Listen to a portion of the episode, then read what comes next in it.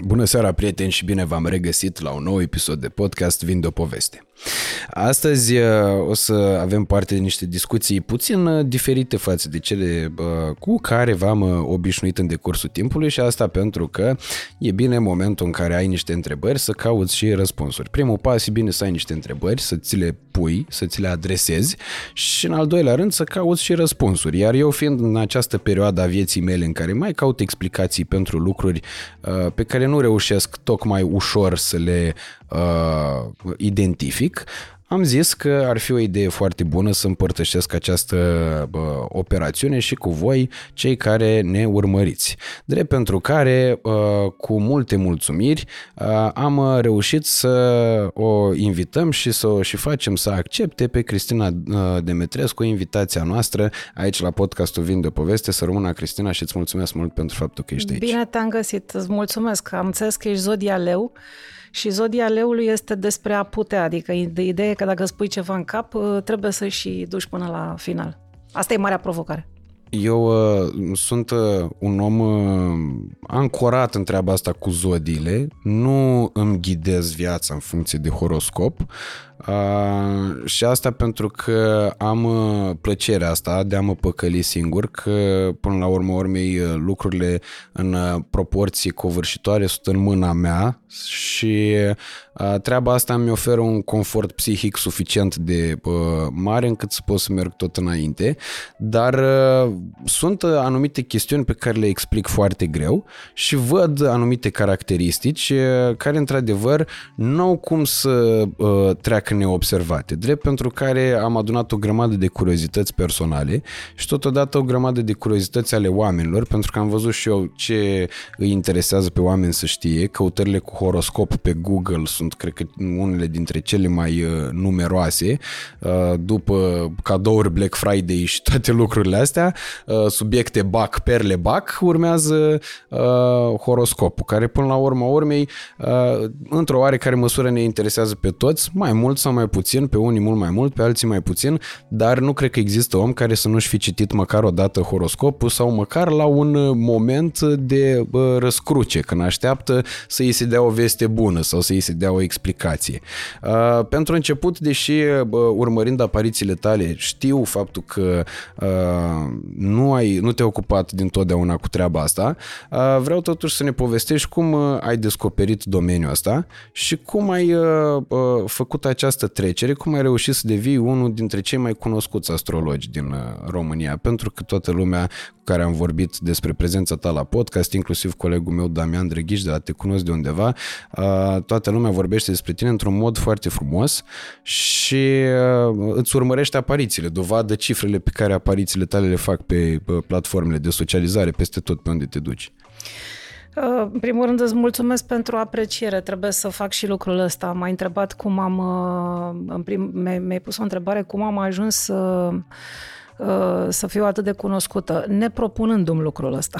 Deci, în primul rând, nu mi-am propus nimic din ceea ce s-a întâmplat. Ok. Mi-am uh, propus uh, să fac ceva ceea ce îmi place. Și ceva ceea ce îmi plăcea de foarte multă vreme și pe care îl urmăream și eu exact cum spuneai tu mai devreme. Deci eram și eu în, în mulțimea de oameni care uh, citea horoscopul la serviciu timp de vreo câteva ore în detrimentul muncii, știi? Adică calculatorul meu stătea mereu pe horoscop și uh, le povesteam și colegilor mei. Adică eram întrebată ce mai spune zodia aia, adică eram cumva recunoscută și atunci ca fiind persoana cea mai uh, pasionată de astrologie. Uh, horoscopul e doar o parte a astrologiei, însă de foarte multă vreme, adică mi-am dat seama de, din școala generală că uh, zodiile te pot ajuta să înțelegi mai bine pe cei din jur. Întotdeauna oamenii mi-au ridicat și când eram copil, da, tot felul de mistere, toți plecăm de la faptul că noi suntem buricul pământului și că cei care sunt diferiți de noi au o problemă. Nu? Okay. Adică te împrietenești, există acolo energie, o atracție față de prieten, nu? Așa se formează prietenile printr-un anumit tip de chimie. Și te joci, povestești, faci tot felul de lucruri și la un moment dat persoanele respective fac niște lucruri care ție nu-ți plac sau care, pe care tu nu le identifici ca fiind, făcând parte practic din din sistemul tău de valori sau pur și simplu, mă rog, copil fiind nu gândeam așa. Dar mm-hmm. poate aveam un ochi critic și vedeam tot felul de lucruri, întotdeauna l-am avut. Și atunci, citind, descoperind uh, niște lucruri prin ziare, mi le, mi le scoteam, le scriam undeva, le puneam bine acolo și încercam să-i studiez. Întâi de la distanță, după care le și spuneam. Așa mă băgam în viața... Mă băgam, îmi plăcea să mă bag în viața lor, lucru care acum nu-l mai fac. Ok. Deci, la momentul ăsta nu mai fac asta. Adică, la momentul ăsta nu e ok să te duci la cineva și să-i spui, uite, eu știu de asta despre tine. Niciodată, nici dacă ai o aptitudine. Este bine să le ții pentru tine și oamenii fiind singuri și cer. Și lucrul ăsta s-a tot dezvoltat și nu mi-au mai ajuns nici zodiile, m-am dus spre tot felul de lucruri, uh, cărți de joc folosite pentru, mă rog, cum se dădeau, uh, dădeai în cărți la vremea respectivă, asta un pic mai târziu. Uh, numere care aveau anumite vibrații, visele pe care mi le scriam întotdeauna într-o agendă. Mm-hmm. Nu știam la ce îmi folosesc visele respective, dar eu le treceam acolo, știi? Adică Uh, toată dezvoltarea asta emoțională la vremea respectivă, fiecare lucru pe care le, uh, pe care le experimentam la școală, cu profesorii, cu părinții, îmi trezeau uh, tot timpul emoții noi și vreau să înțeleg de ce am această stare, dar de ce le filtrez eu așa de complicat față de, de alții. Poate nu le filtram complicat, dar până la urmă le stocam undeva și le analizam, probabil un pic mai mult. Dar a dispărut uh, lucrul ăsta pentru că nu te faci mare pe la 18 ani, trebuie să faci tu ceva serios în viață. Mm. În niciun caz uh, și nu există nici acum. Poate în alte țări există niște studii din astea calificate, adică te poți califica într-o astfel de meserie. La noi există ceva de genul acesta, dar nu e ca o facultate, nu este ca și cum ai avea un drept de muncă dacă ai această calificare. Deși, mm.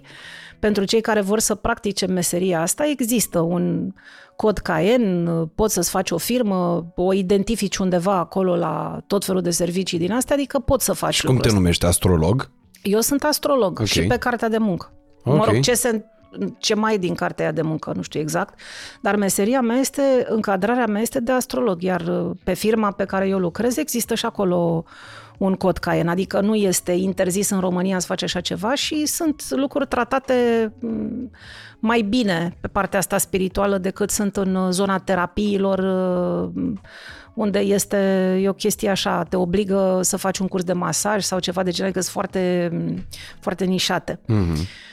Uh, dar la vremea aceea, în 1990, uh, uh, când a fost Revoluția, că noi suntem o generație de marcă din multe puncte de vedere, am prins clasa 12 exact trecând, știi, dintr-o, dintr-un regim în celălalt, trebuia să facem o facultate. Nu, nu se punea problema la noi că nu facem o facultate, mai ales eu care eram la cel mai bun liceu din București care acum se numește Sfântul Sava, la vremea respectivă era Nicolae Bălcescu. Ok. Uh, și mm, am luat-o pe un alt drum. Un drum uh, care, în care nu m-am regăsit, dar pe care am învățat să nu-l mai neg, pentru că face parte din mine și face parte din uh, traseul pe care l-am urmat. O perioadă am spus că e o prostie, că ASEU nu e în regulă, că facultatea pe care am făcut-o eu dar la un moment dat mi-am dat seama că și asta m-a, mi-a creat uh, și mi-a dezvoltat logica. Dacă nu mi-a plăcut foarte tare matematica, ca să spunem așa, sau că nu mi-a plăcut, mă cam plictiseam. Mm-hmm. Dar uh, facultatea asta economică și în speță contabilitatea mea m-a ajutat în logică, m-a ajutat în calcule, m-a ajutat uh, să văd lucrurile foarte proporționat, uh, să le echilibrez foarte bine, să înțeleg că uh, totul are un corespondent în altă parte. Deci uh, nu pot să spun că contabilitatea seamănă cu astrologia, dar să știi că exact așa se întâmplă, da? Și Uh, pe foarte, uh, foarte multor oameni le-am explicat că nu poți să forțezi niște lucruri în viață pentru că practic întotdeauna există un preț, există un corespondent, exact așa ca la taxe și impozite. Mm-hmm. Da. Uh, și a fost un, uh, un drum. A fost o perioadă în care am satisfăcut uh, poate ego-ul părinților, nu trebuia să-și vadă fata la facultate, nici eu nu acceptam o altă variantă, nu era ok pentru nimeni la vremea respectivă. Încă mai uh, încă mai, uh, uh, eu știu, respirau fabricile alea, știi, care te amenințau că te duci, și, te duci în uh, fabrică. Și a fost în regulă că am urmat drumul acesta, am urmat, am lucrat niște ani, Uh, până când uh, meseria mea, să spunem, a început să se îmbolnăvească și urma să trăgea să moară. Și am simțit moartea uh, acestei perioade pe, așa pe pielea mea, ca și cum aș fi murit eu. Ok. Adică sunt convinsă că foarte mulți trec prin sentimentul ăsta și trec prin, prin experiența asta, dar nu înțeleg ce se întâmplă cu ei. Și foarte mulți trag de ei așa în continuare nu știu, probabil îmbolnăvindu-se, căzând în depresie, generând tot felul de stări anxioase și așa mai departe. Important este că universul nostru apropiat vorbește cu noi. Și uh, chiar dacă nu știi exact despre ce este vorba, că ce se întâmplă de jur împrejurul tău, nu e normal să trăim într-o stare proastă, trezindu-ne de dimineață, să ne ducem la locul de muncă și să nu ne facă plăcere ceea ce facem. Nu contează ce facem, adică nu înseamnă că ne trebuie neapărat să ai uh, notorietate, faimă, bani. Uh, nu, trebuie să te trezești în păcat cu tine, să te îmbraci, să te speli pe față și să nu tragi așa de tine ca și cum ai avea plumb în picioare și ca și cum, uh, cum mi se întâmpla mie să urc pe scările companiei și să, până ajung sus să nu mai pot să respir. Mm. Deci asta era o stare somatică care, pe care nu mi-am dat seama ce, ce, ce îmi povestește. Da, când au început să se întâmple și lucruri cu colegii mei de lucru, cu colegii mei de birou, uh, niște fenomene foarte stranii și foarte ciudate, mi-am dat seama că uh, universul meu uh, colapsează. Și colapsându-se, singura variantă din totdeauna și mult mai de mult era să cer ajutorul divin pentru că nu mai puteam eu să rezolv această situație. Murindu-mi, practic, meseria, încercând să mă duc să mă angajez în altă parte, orice, mai puțin contabilitatea asta care nu mai îmi plăcea, mi-am dat seama că nici oamenii nu mă mai reperează. Eu nu mai existam. Eram într-un eu eram în altă parte sau pur și simplu eram așa pe tronsonul ăsta dintre două universuri, unul care murea și unul care urma să se nască. Mm. Și ceva în spatele tău, evident că lucrează. Adică nu sunt... Uh, uh, am simțit de atâtea ori faptul că noi mai avem ajutor de undeva, un poate ajutor divin, poate un ghid, Singurul lucru este că nu, nu vrem să ne, uh, cum să spun, să lucrăm la intuiția noastră încât să înțelegem, chiar orbecăind așa, știi, că, domne, totuși trebuie să mergi înainte. Și da, uh, nu mă simțeam bine, ceream ajutor divin, ceream ajutor divin să trec dincolo, deși nu înțelegeam ce înseamnă dincolo. Adică era pur și simplu o formă intuitivă foarte palidă, dincolo în sensul în cealaltă viață, în care eu trebuia să fiu fericită, trebuia să fiu mulțumită. Ah, okay Uh, dincolo în sensul de știam că e un prag, știam că am ajuns, că simțeam trebuie trecut, da. că trebuie trecut undeva unde să mă regăsesc uh, așa cum trebuie să se regăsească un om, să fii bucuros, să fii fericit, să, da, deci sunt uh, capete de drum și atunci trebuie să faci o transformare cu tine. Și dacă tu lucrezi la lucrul ăsta și, să spunem, uh, intenționezi și pricepi că nu poți să te atașezi de locul ăla care deja devine mlăștinos, devine putred, uh, uh, îți creează boală, îți creează bangoase, nu mai te bucuri de nimic, deși aparent din afară, dacă te uitai la mine, probabil că nu-mi lipsea nimic. Mm-hmm. Dacă și ăsta e un uh, simptom destul de des întâlnit. Uh, oamenii care au cele mai mari probleme sau care trec prin perioade foarte zbuciumate din punct de vedere emoțional uh, sunt cei care arată cel mai puțin treaba asta. Eu n-am arătat, pentru că la vremea respectivă nici nu obișnuiam să mă plâng de problemele mele, nici nu bă, vorbim de anii 1999, 2000. Okay nu era bă, moda asta care este în momentul de față în care toată lumea bă, mergea la psiholog cu, cu inima deschisă și dând timpul înapoi mi-aș da seama că un psiholog nici nu mă putea ajuta, pentru că toate, toată problematica asta pe care o trăiam era o problematică de ordin mistic. Și faptul că eu cred, eu tot timpul am ținut aproape de, eu știu, partea asta de credință sau partea mistică sau faptul că îmi citeam horoscoapele, doar că horoscopul pentru mine era ceva așa, nu știu, ce mi-aduce ziua de mâine sau uh, de cine mă îndrăgostesc uh, sau uh, mai știu eu ce se mai întâmplă. Da, eram și a fost și o perioadă în care am fost singură. Mm. Nu, nu mi întâlnisem soțul. Adică mă interesau, uh, puteam să mă gândesc că poate iubirea este cea care îmi lipsește, poate uh, dragostea o să mă salveze, poate dacă o să întâlnesc bărbatul potrivit o să nu, nu o să mai am nicio problemă, dar bărbatul potrivit a venit mai repede decât am venit eu, decât m-am regăsit eu pe mine. A venit și copilul și cu toate astea, uh, eu încă nu mă simțeam bine. Încă nu dormeam noaptea, au fost niște ani de insomnie, zbuciumul ăsta de a te regăsi nu este, nu are nicio legătură cu zona de confort. Mm-hmm. Adică nu, nu pot să spun, da, mă simt bine, am de toate, cum să spun, trei ani din banii mei, nu aveam altă sursă de venit decât salariu și nu exista această situație în care eu să-mi dau demisia să mă duc să mă țină mama acasă, deși stăteam la mama acasă, dar nu se punea această problemă, îmi dau demisia și gata. Nu, eu trebuia să trag de jobul ăla până la ultima suflare, pentru că nu aveam altă perspectivă. Mm-hmm. A venit concediu de maternitate, am avut uh, puțină liniște, m-am adunat un pic, uh, am împrumutat o carte de astrologie, am întrebat la un moment dat o doamnă astrolog, uh, pentru că mi s-a părut foarte cool ce face, da? am văzut, vedeam pe cineva. Mergeam să întreb despre mine. Dar nu primeam răspunsurile de care aveam nevoie. Nu mi s-a spus că, uite, treci printr-o perioadă de moarte și renaștere, cum de multe ori sar eu la gâtul clienților mei să le explic că, bă, mie la mine n-a la nimeni să-mi spună, totuși vezi că mor și renaște, adică fi conștient de lucrul ăsta. Iar eu acum sunt un pic mai dură cu lucrurile astea, adică când văd pe cineva că se-i dă cu capul într-un zid, într-adevăr, stilul meu e un pic mai incisiv. Okay. Pentru că nu vreau să treacă prin ce am trecut eu, adică să mă chin, să chinuie atât de tare. Eu le explic, dacă înțeleg bine, dacă nu înțeleg iarăși bine. Dar uh, când, când văd oameni trecând și, și trecând prin aceeași situație prin care am trecut eu, găs foarte mulți. Nu e ca și cum uh, lucrul ăsta mi s-a întâmplat mie. Adică ai plecat de la uh, întrebarea cum am găsit. Păi există un travaliu acolo, nu e... Și am văzut această doamnă, uh, eu știu, uh, calculând așa, stând cu degetele pe niște efemeride. Efemeridele sunt pozițiile planetelor care se calculează pe mii de ani. Ok.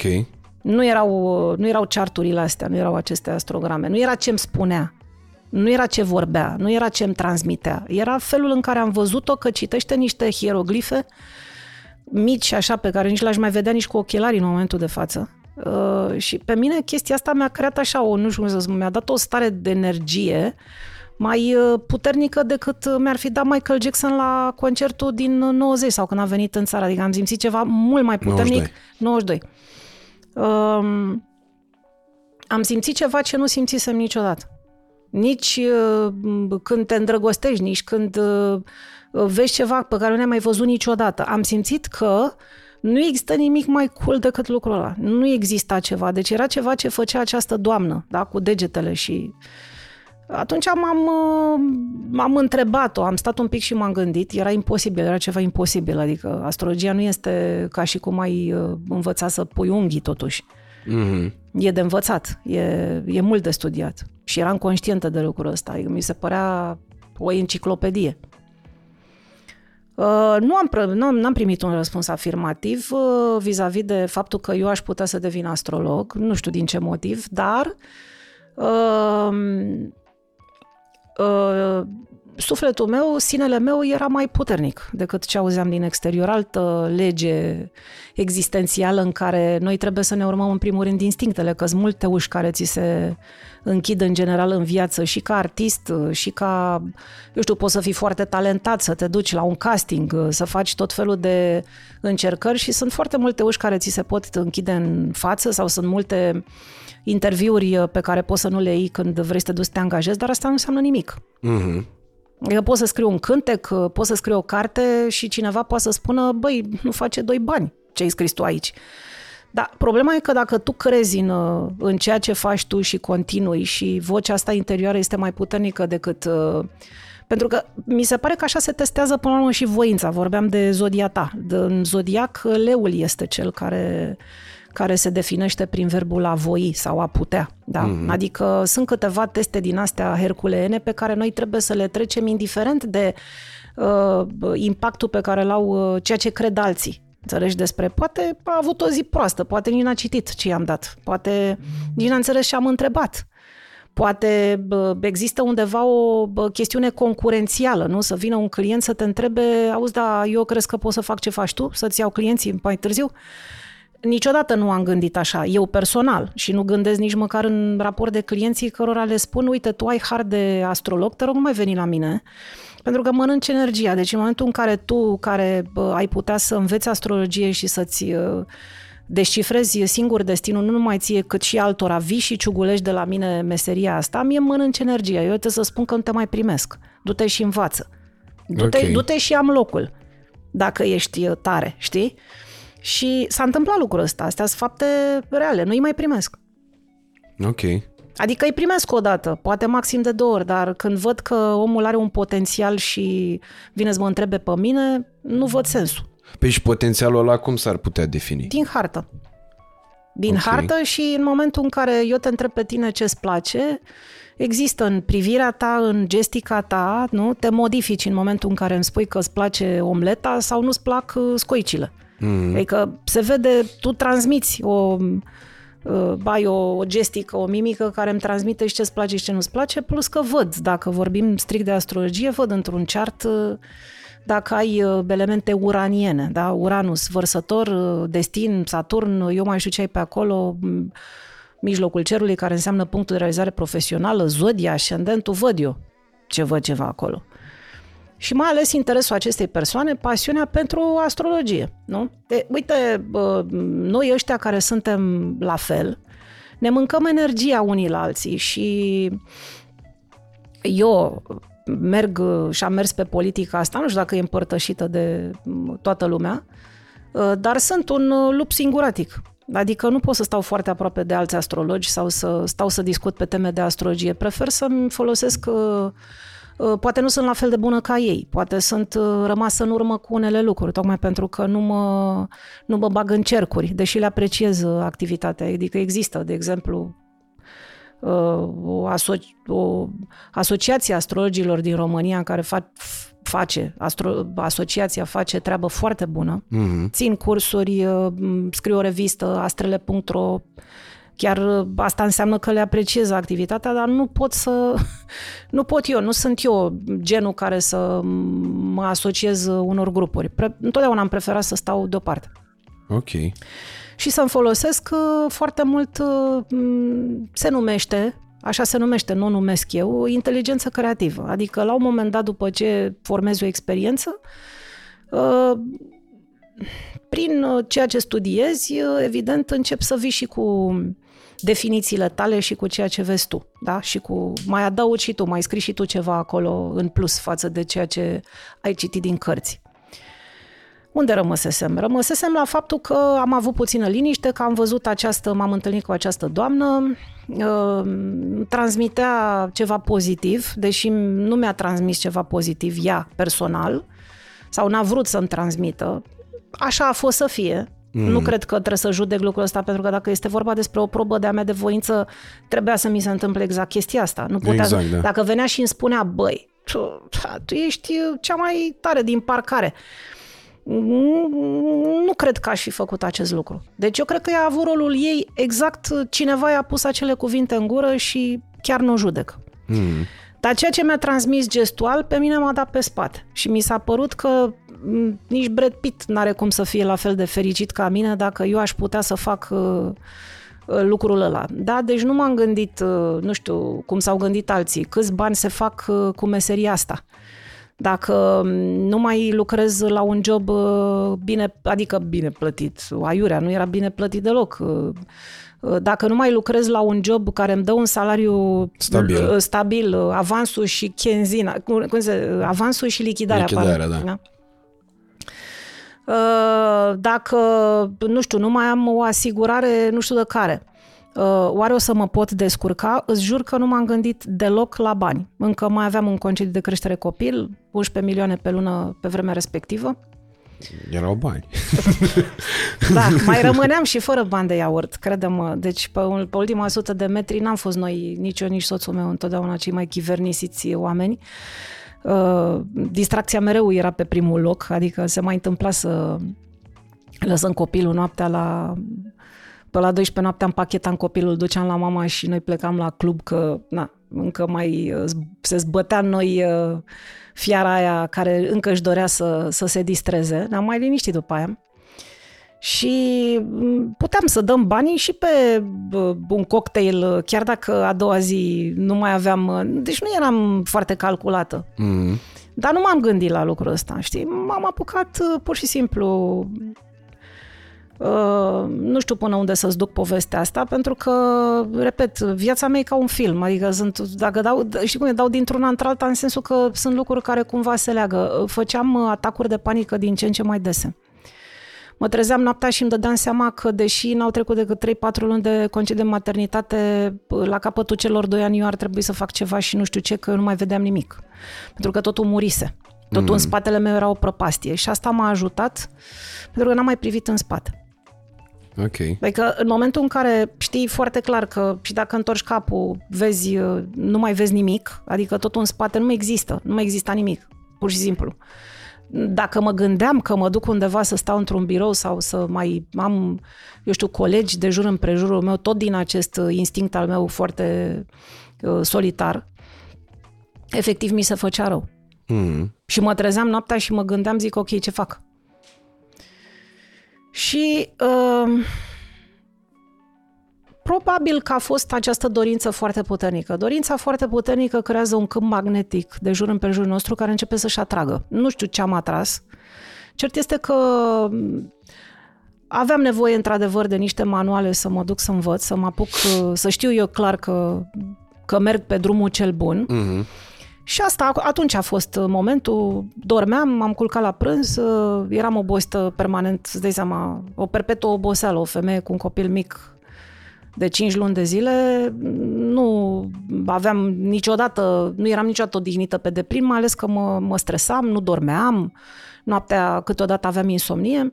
M-am culcat la prânz, dormeam foarte adânc când mă lăsa copilul să dorm și m-am trezit brusc, așa m-am, uh, nu știu ce s-a întâmplat, m-am trezit brusc, eram extrem de, de, de amețită.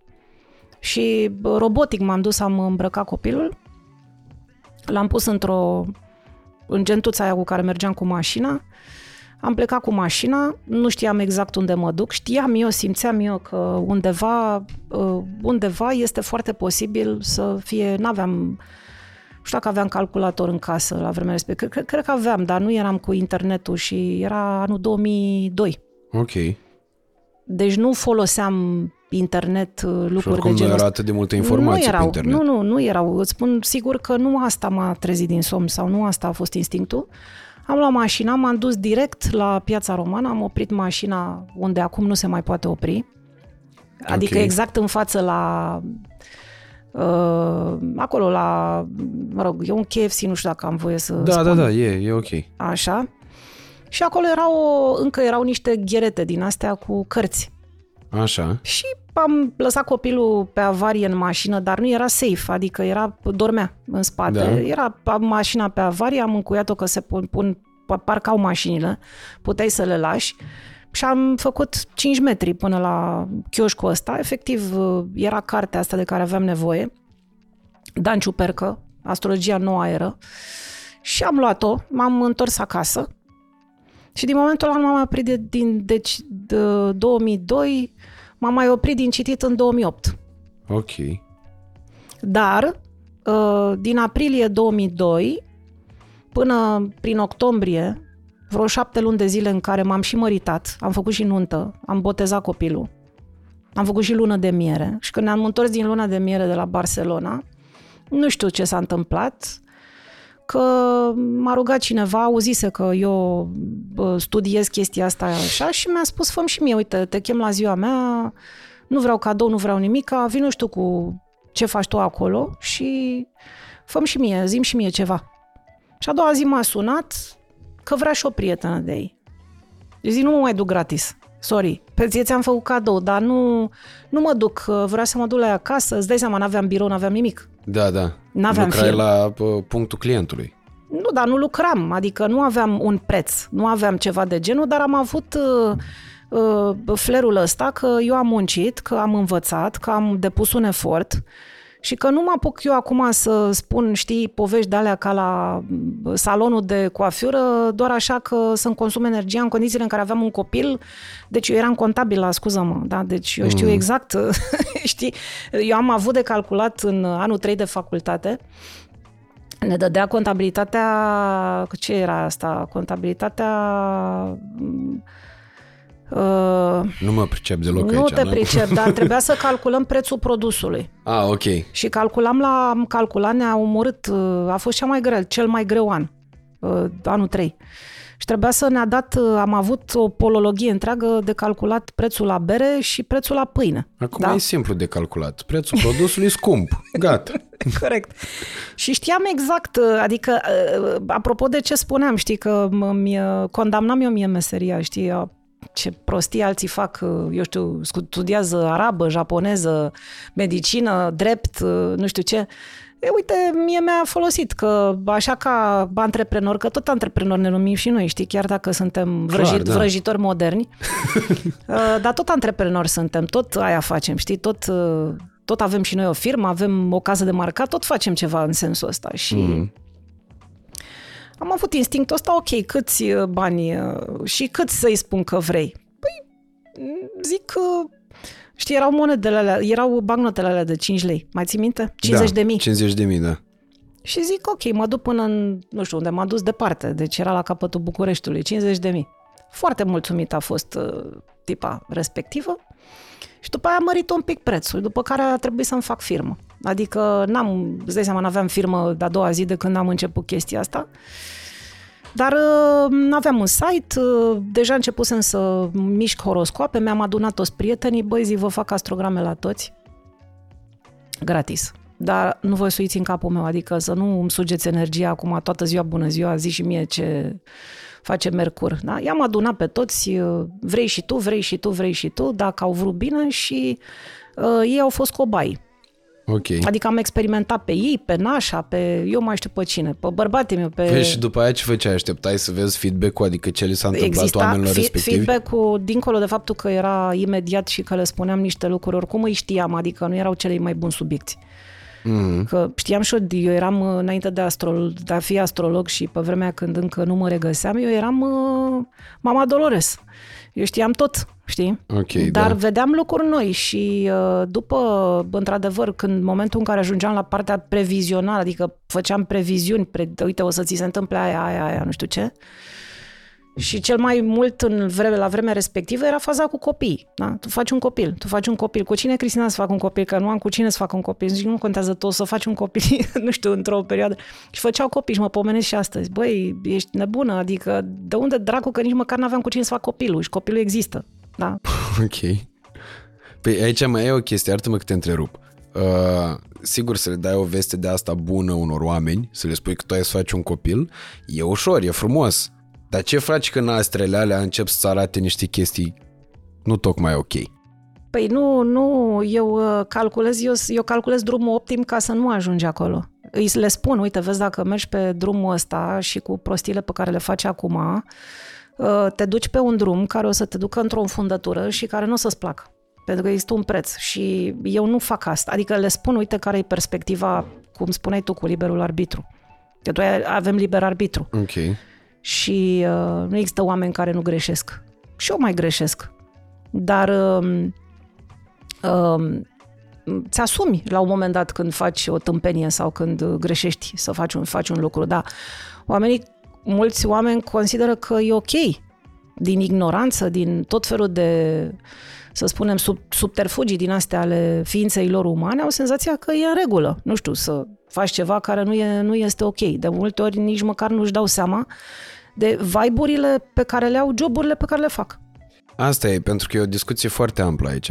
Uh, e o chestiune uh, ce suportă un nivel de subiectivism destul de ridicat, pentru că uh, energiile pe care anumiți bani uh, le aduc uh, nu sunt tocmai cele ok. Nu. Și atunci te întreb că uh, acum pe limbaj, uh, nu știu cum Popular. să spun, urban, Augustin Viziru spune așa, zic, domnule, eu n-am cunoscut și am stat pe stradă atâția ani, n-am cunoscut niciun interlop, niciun traficant de droguri, niciun cămătar, niciun de ăsta, care să nu fi pățit ceva, ba el, ba să fi avut copil dependent de droguri, ba să fi avut nevastă care să fi pățit ceva și așa mai departe.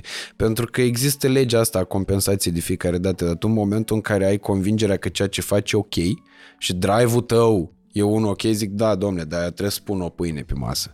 Nu contează că distrug nu știu câți alți oameni.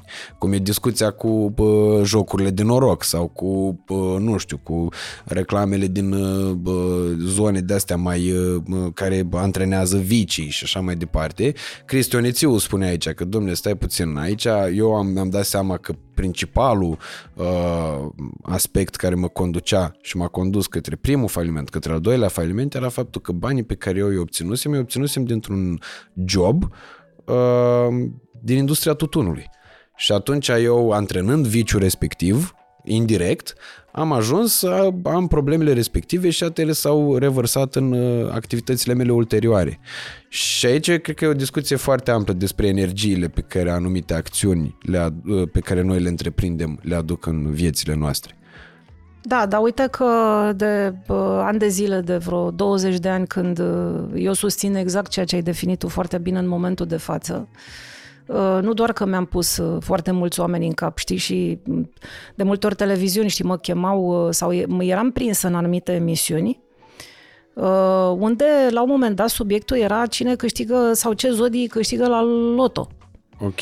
Și în loc să spun cine câștigă la loto sau cine are cele mai mari șanse, le spuneam, bă, aveți grijă cu banii pe care îi luați de la loto, că nu sunt tocmai în regulă. Și le cam stricam uh, uh, audiența, ca să spunem așa. Ehm, există o sursă, evident, pe o astrogramă, de exemplu, există două sectoare ale banilor. Banii pe care îi muncești și care ți intră direct în buzunar, cum ar fi salariul și, nu știu, alte valori pe care le posezi și bani care vin de la alții, cum ar fi soț, soție, moșteniri, despăgubiri, tot felul de lucruri de genul. Dar Uh, nu despre asta vorbim. Vorbim într-adevăr despre această resursă, ca să spunem așa, care într-adevăr este pe foarte multe vibe-uri. Ce, tot ce ai pomenit tu mai devreme, inclusiv cele legale și ilegale, da? pentru că există uh, din lucrurile pe care tu le-ai pomenit, care sunt... Să lucrezi la uh, țigări e legal să lucrezi la țigări, să faci reclame la păcănele și la jocuri de noroc la televizor este legal. Să deschizi 25 uh, de case de pariuri una după alta în cartierele uh, din București este la fel de legal, însă ele sunt toate underground. Deci tot ce ține de cazinouri, uh, cazinoul este pe același vibrație cu videocetul și cu prostituția și cu, pentru că până la urmă aia este sursa, dar uh, bun, unii au înțeles ce le-am spus, alții mm, consideră că uh, știi cum e cu vorba mea, băi, știi care e treaba, eu pot să mă să-mi iau o sticlă de vin sau să-mi iau un pachet de țigări, dar nu pot să le vând. Adică dacă tu ai venit la mine la cabinet și vrei să vorbim despre uh, norocul tău din viitor sau despre felul în care tu investești banii, Uh, putem să stăm la un pahar de vin, dar uh, nu-ți sugerez neapărat să-ți faci un business uh, pe partea asta. Iar cei care o fac și probabil au investitura asta, știi, de a o face, Uh, cum sunt, mă rog, vorbim despre marile podgorii și așa mai departe, adică sunt, acum nu putem să le... Nu poți să compari sub nicio formă o mare podgorie cu nu, o rețea de oameni, cazinouri. Dar oamenii fac uh, și artă în sensul ăsta, înțelegi mm-hmm. ce spun? Adică au grijă, gândește-te că o sticlă de aia până iese pe piață, am fost, am vizitat uh, șampanie. Și nu numai. Am fost în Alsace, am vizitat șampanie și am înțeles ce înseamnă o sticlă de vin și câtă muncă este practic în spatele unei sticle de vin și solul de unde pleacă și toate lucrurile de genul acesta. Și până la urmă vina băut și Iisus Hristos. Exact. Și așa, dar uh, uh, uh, felul de a perpetua ideea asta de a câștiga rapid uh, și de a vedea într-un unghi extrem de îngust ce pui tu la masă, ce pui tu pe masă copilului tău, eu am văzut am, și am avut timp în 20 de ani să văd marile dezastre. Deci am văzut dezastre, am văzut uh, uh, cu deznodămintele, adică deja după 20 de ani de practică îți dai seama și unde se ajunge în punctul ăla și fiecare om care mi-a cerut ajutor în sensul ăsta, le-am explicat. Bă, dacă vrei să ai un magazin de, de toate într-o comună din uh, România, lasă-o și tu mai încet cu alcoolul, cu țigările, nu știu ce să zic. Fă-ți o brutărie sau că mi-ai cerut mie ajutorul și a fost ceva din liberul tău arbitru să mă întrebi. Pentru că te interesează ceva mai sus, nu? Că dacă nu, nu veneai la mine. Da, făceai... Eu nu mai au de tine ce pe stradă. capul și aia era. Bineînțeles, adică n-am să, nu să intru în casele de pariu să zic uh, plecați de aici sau ceva de genul. Dar uh, dacă mi-ai cerut ajutorul și dacă ai venit să, sau vrei să faci un pas în plus, eu spun că nu e ok. Nu e ok să lucrezi nici într-o fabrică de bere, nu e ok să fii nici portar, nici CEO. Ok. Deci nici, uh, uh, nu știu dacă înțelegi ce spun, vibe general nu e în regulă. Știi de ce mi se pare foarte important subiectul ăsta? Pentru că, uite, uh, am avut parte de discuția asta cu foarte mulți oameni care au exprimat puncte de vedere din diferite surse și chiar mi se pare foarte valoroasă o perspectivă din partea ta, mai ales în contextul în care chiar aseară a ieșit șeful ANAF și a spus că e un fenomen chiar astea sunt cuvintele lui. Bolnavicios. Că e, un, e un fenomen faptul că în România sunt înregistrate peste 400 de mii de persoane fizice autorizate ce au ca obiect de activitate videochat și pe lângă astea mai sunt peste 5.000 de societăți comerciale care au drept obiect de activitate videochatul. Vedem peste tot de ceva vreme încoace și bă, fenomenul ia o amploare tot mai mare, fiind prezentate drept modele uh, fete care fac bani pe OnlyFans, în pornografie și așa mai departe, ca fiind modele de succes din punct de vedere financiar. Uh, se miza inclusiv pe treaba asta în reclame celebre cu vrei să fii o femeie independentă și plină de bani, aia cu Bianca Drăgușanu, n-aștepta pensia lui bunica, poți să intri pe uh, platformă și să faci o grămadă de lovele. În fața facultăților strategic sunt amplasate mașinile de lux colantate cu logo-urile studiourilor de videochat uh, și fenomenul având o amploare atât de mare, uh, n-ai cum să nu te gândești la faptul că, domne, stai puțin, că dacă totul ar fi atât de frumos, hai să facem toți. Și aia e. Facem toți, facem bani, Noroc ne uităm că... unii la alții și despre aia e vorba și gata, aia e, aia e toată povestea. Noroc că nu suntem toți pe aceeași uh, vibrație și că avem totuși diverse, diferite nivele de conștiință. Așa ar fi Probabil sunt mai vulnerabili uh, cei tineri, pentru că intră în concurență cu tot felul de colegi din ăștia care poate au bani. Și eu rezist, să știi, foarte greu în, uh, în, uh, în perioada asta de adolescență, tinerețe a copiilor mei care uh, sunt un fel, un, fel, un fel de omul rău care nu le dau chiar tot ce ar vrea ele. Le dau, au ce vor ele, dar le cu puțin scandal în sensul că uh, uite, de exemplu, poate fica mea cea mare și-ar fi dorit să ia aia, să ia niște... Uite, acum s-a angajat.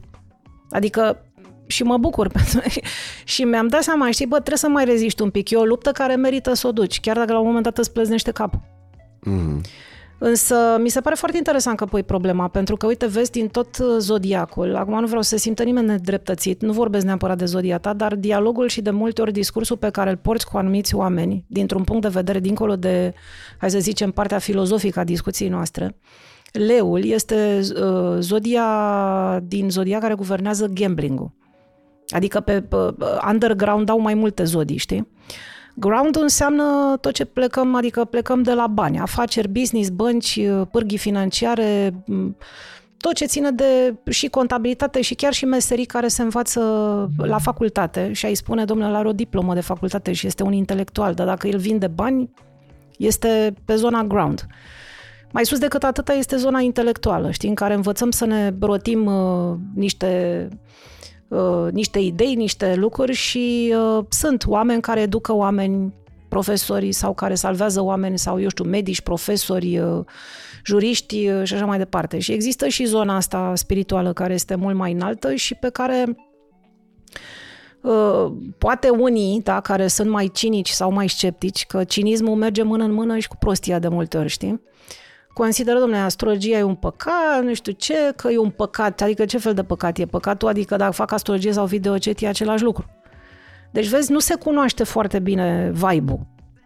Deci dacă eu când eram contabilă, de exemplu, eram pe nivelul ground, adică eu mă la, la muncă să-mi iau banii. Să ne înțelegem foarte clar. Uh-huh. Și mă mai duceam la muncă pentru că îmi plăcea să mă îmbrac frumos și pentru că îmi luasem mașină, tot din banii de salariu și pentru că îmi plăcea să conduc și să ascult muzică de dimineață în mașină, asta era eliberarea mea și ajungeam acolo și aveam niște colegi cu care mă înțelegeam și aveam o, un colectiv mișto și mai ieșeam pe la restaurante și după aia mă vedeam cu prietenii.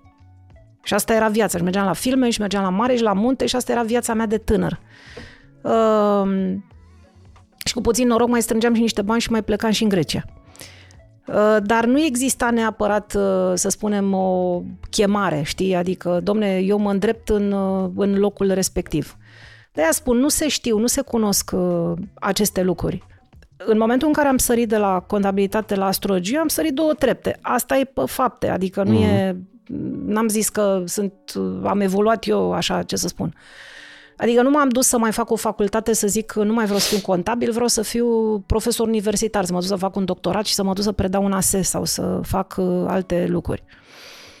Uh, pentru că și acolo există bucurie. Există bucurie și pe ground. Dacă faci, una, dacă faci business, dacă faci afaceri, dacă tu te-ai născut să faci lucrul ăla, este minunat. Poți să faci o fabrică să dai de mâncare la 300 de oameni. Nu e nicio problemă. Nu, sunt, uh, nu este un preot mai evoluat decât, uh, să spunem, un constructor. Ok.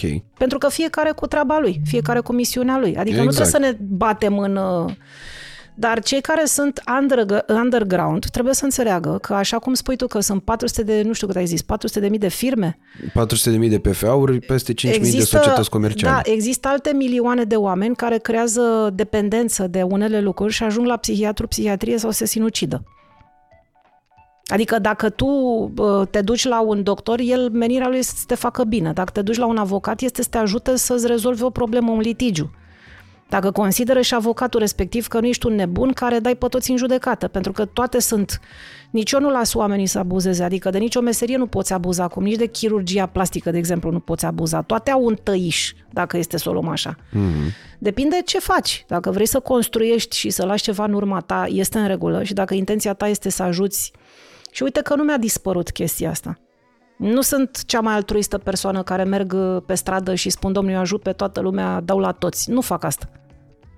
Sunt foarte calculată, sunt uh, contabilă. Mm-hmm. Și consider că fiecare, dacă ai, uh, nu știu, la un moment dat îți lipsește ceva, eu dacă te ajut, s-ar putea să stai motivația. Du-te și luptă, că eu am avut o măslină în frigider la un moment dat. Am avut, uh, am avut, n-am avut bani de iaurt. Și trebuia să-mi intre a doua zi salariu. Și socrul meu murise într-un, uh, într-un cutremur și aveam niște haine de la ei, într-un cutremur din Algeria. Și ne aveam niște haine de la el. Era constructor? De la socrul meu care murise. Muri. Okay. Ne-a venit cu tot cu psicriu. Pe da, de, de asta întrebam de socru dacă era constructor. Că nu, era antrenor, de, era antrenor de gimnastică feminină. Ah, ok. Făcuse, avea un contract în, în Algeria. Și am primit niște haine. Am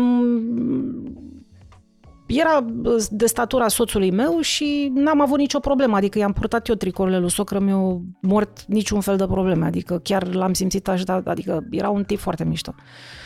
Și n-aveam bani, nu mai aveam bani, nu mai aveam niciun ban, știi, eram cu copilul și nu era o problemă. Că putea să mă duc să iau bani de la mama sau eu știu, nu asta era o problemă, muream de foame, nu era asta problema dar nu, nu aveam în obicei să cer, știi, dăm și mie 100 de lei până mâine sau faze de genul ăsta, nu, nu aveam chestia asta. Și eram în sufragerie, copilul nu mai știu ce făcea, se juca, dădeam cu aspirator și la un moment dat am avut un flash. Zic, bă, da, Mihai nu avea vreo bani, noi, eu fi rămași lui vreun bani în sacurile alea sau gecile alea pe care ni le-a dat și m-am dus la șifonier, am deschis prima geacă pe care am văzut-o, era o geacă cu multe buzunare, i-am deschis exact buzunarul ăla și acolo avea 10 dolari. Ok. Și m-am dus și am schimbat și am luat mai mult decât un iaurt, știi? Mm. Și cred foarte mult în chestia asta. Cred că, dincolo de, de punctul ăsta în care noi ne înțepenim, în care... Uh, adică cred mult în lucrul ăsta. Știi? Ok, am... S-au întâmplat situații în care am avut nevoie de ajutor și am fost ajutată de prieteni sau ceva de genul. Dar uh, cred foarte mult în potențialul ăsta al nostru de a trece niște praguri și în momentul în care, uh, să revenim la, de la ce am plecat, mm-hmm.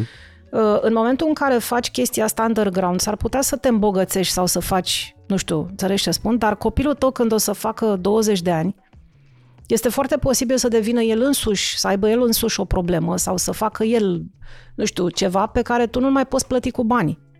Banii tăi, chiar dacă îi ai și chiar dacă nu i-ai pierdut, dacă te iubește Dumnezeu, pierzi bani.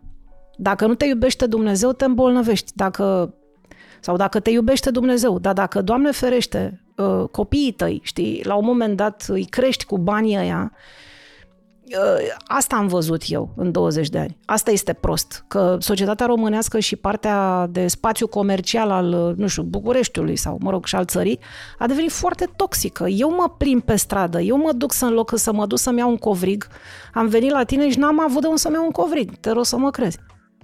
N-am avut de unde să... Da, am văzut la case de pariuri să nu te supere, adică, știi, nu m-am oprit să joc, uh, să joc, știu cum știu, se joacă acolo. N-am putut să-mi iau un covrig, adică în străinătate te duci și vrei să mănânci, te dai jos din mașină sau te plimbi pe trotuar, mai găsești o brioșă, mai găsești o chestie, dar la noi sunt aceste... Deci, atmosfera de pe trotuar a devenit extraordinar de toxică. Mm. Acolo sunt niște oameni care stau, vorbesc, știi, pierd vremea, nu devin creativ, nu se gândește ce vrem să facem noi cu viața noastră pe mai departe. Este foarte nasol ce se întâmplă. De-aia zic, eu nu știu unde se sparge buba asta, pentru că cei care fac genul ăsta de business, Uh, nu e ok, cei care le dau spații nu sunt ok, Bucureștiul, primăria, politica, legile nu sunt ok, nu e ok, nici este foarte nasol ce se întâmplă. De-aia zic, eu nu știu unde se sparge buba asta, pentru că cei care fac genul ăsta de business, uh, nu e ok, cei care le dau spații nu sunt ok, Bucureștiul, primăria, politica, legile nu sunt ok, nu e ok nimeni de pe filiera asta care permite uh, toată această proliferare, da? Și faptul că ne îmbolnăvim tinerii, ne îmbolnăvim bărbații ăștia ai țării, că femei juvezi foarte rar. Da, parcă a nebunit toată lumea pe femeile cu pe partea aia altă. Acum nu vreau, Doamne ferește, să generalizez sub nicio formă, ferească Dumnezeu, dar în momentul în care vorbești despre sute de mii de dependenți de jocuri de noroc și despre sute de mii de oameni care își câștigă existența din uh, uh exploatarea... Uh, Prostii până la urmă. Da, că... și a, din uh, expunerea intimității uh, fizice, uh, n-ai cum să nu te gândești că tu ca și popor ai o problemă și că și energia uh, degajată de acțiunile astea garantat se revarsă într-un fel asupra unor lucruri pe care noi nu, nu ni le explicăm la primă mână. Zic, domnule, dar de ce nu se mai... Pentru că eu cred și în chestia asta, tehnic vorbind, îmi pot explica de ce fotbalul românesc s-a dus la vale.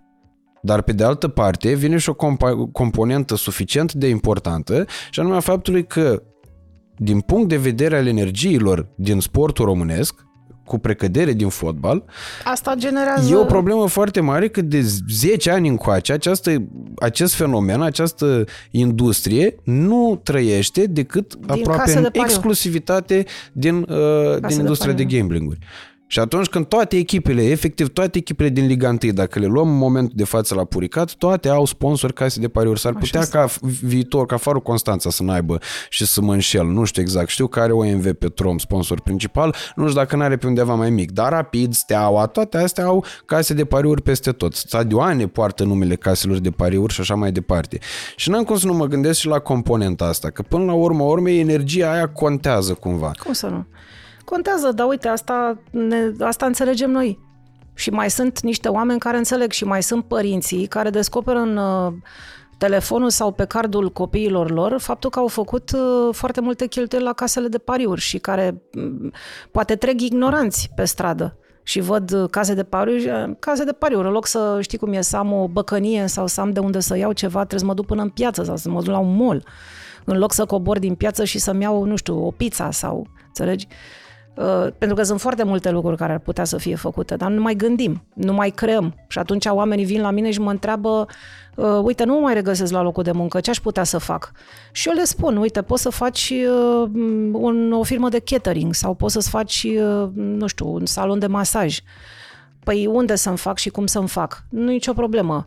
Omul ăla după aia pleacă din țară, că acolo e mai ok să pleci din țară decât să stai aici, să-l dai pe unul afară din casa de pariuri și să te duci să faci tu ceva într-un cartier și să asiguri uh, celor din blocul respectiv legume proaspete și fructe proaspete sau lapte sau, uh, eu știu, pâine sau covrigi.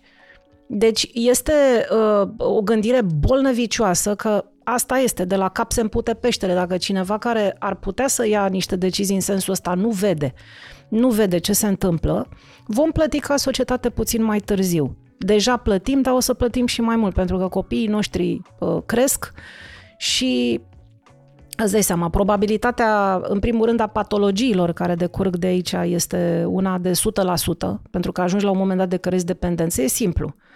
Deci un depresiv poate duce la o casă de pariuri, brusc creierul lui la un moment dat injectează adrenalină, știi, și începe să devină dependent de, adrenalina, de adrenalina respectivă.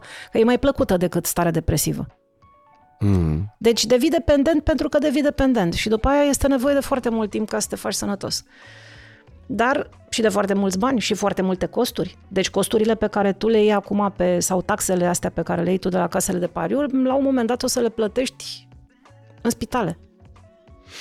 Care este explicația din punct de vedere bă, astrologic a faptului că uh, banii obținuți ușor sau imoral sau ilegal ajung să se piardă sau să uh, și mai ușor decât au fost câștigați sau uh, persoanele respective ajung să aibă probleme uh, aparent inexplicabile, adică deodată li se întâmplă câte ceva sau au câte un moment în care uh, oarecum uh, lipsit de orice semnal pățesc lucruri uh, foarte uh, importante și negative totodată. Păi, uh, există niște lucruri pe care eu le văd pe astrograma uh, unor clienți de ale mei, de, de, de mei, uh, și care mi arată că în, la nivelul existențelor anterioare au murit cu datorii. Acești oameni, în momentul ăsta, orice ar lua uh, și nu este cuvenit, ori îi uh, creează boală, ori îi pierd, ori îi blochează de la alte acțiuni care ar trebui să fie ale lor. De exemplu, sunt uh, persoane care vin și mă întreabă de ce nu poate să facă copii. Și eu îi întreb dacă au cumva vreo casă pe numele lor care este dată de părinți. Nici măcar nu sunt bani obținuți ușor. Părintele i-a cumpărat un apartament sau i-a cumpărat o mașină. Și la fel, gradual vorbind, adică dacă te iubește Dumnezeu, o zgâri mașina sau, eu știu, pierzi banii, dar Doamne ferește că te poate afecta medical. Și uh, zilnic aproape am situații de genul ăsta, zilnic, zilnic în care îi conving și ieri, de exemplu, am avut o situație de genul acesta, și am uh, uh, sfătuit persoana respectivă să rupă testamentul acela pe care l-a primit în detrimentul fraților, surorilor și să nu se existe un scandal în familie și așa mai departe. Și au înțeles, oamenii înțeleg. Adică dacă mă întreabă și le explic logic, înțeleg foarte bine. Însă banii, te bagă, banii obținuți ușor te bagă într-o zonă de confort. Da? Unul dintre motivele pentru care poate aș fi putut să umplu eu o sală și să tai bilete, facem conferințe, știi, cu foarte mulți oameni. Mă gândesc că există o ecuație uh, și o simt, eu o simt, am simțit-o dintotdeauna, știu, un preț pe care eu trebuie să-l cer, un preț pe care eu trebuie să-l, să-l cer pe munca pe care o fac. Mi-ar consuma atâta energie să fac lucrul ăla pentru banii ăia, știi, care ar intra dintr-o dată, cât nu vreau să-i fac. Înțelegi ce spun? Adică, um, pe de altă parte, te banii te bagă într-o zonă de confort și fiind în zona de confort, tu lași garda jos, nu mai lupți, nu mai ai idei, nu-ți mai construiești niște poduri. Dacă Dumnezeu te iubește, îi pierzi sau uh, te avertizează că banii nu sunt făcuți ușor. Dar, repet, există și niște uh, informații pe care banii îi poartă și care în momentul în care ei și nu sunt ai tăi sau nu i-ai făcut ușor, poate să-ți facă foarte rău. Da? Gândește-te că uh, cineva care uh, face bani din gambling, da, are o iubită care dorește să-și pună, să-și facă un implant mamar și se duce la medic și face lucrul ăsta și operația nu este bine.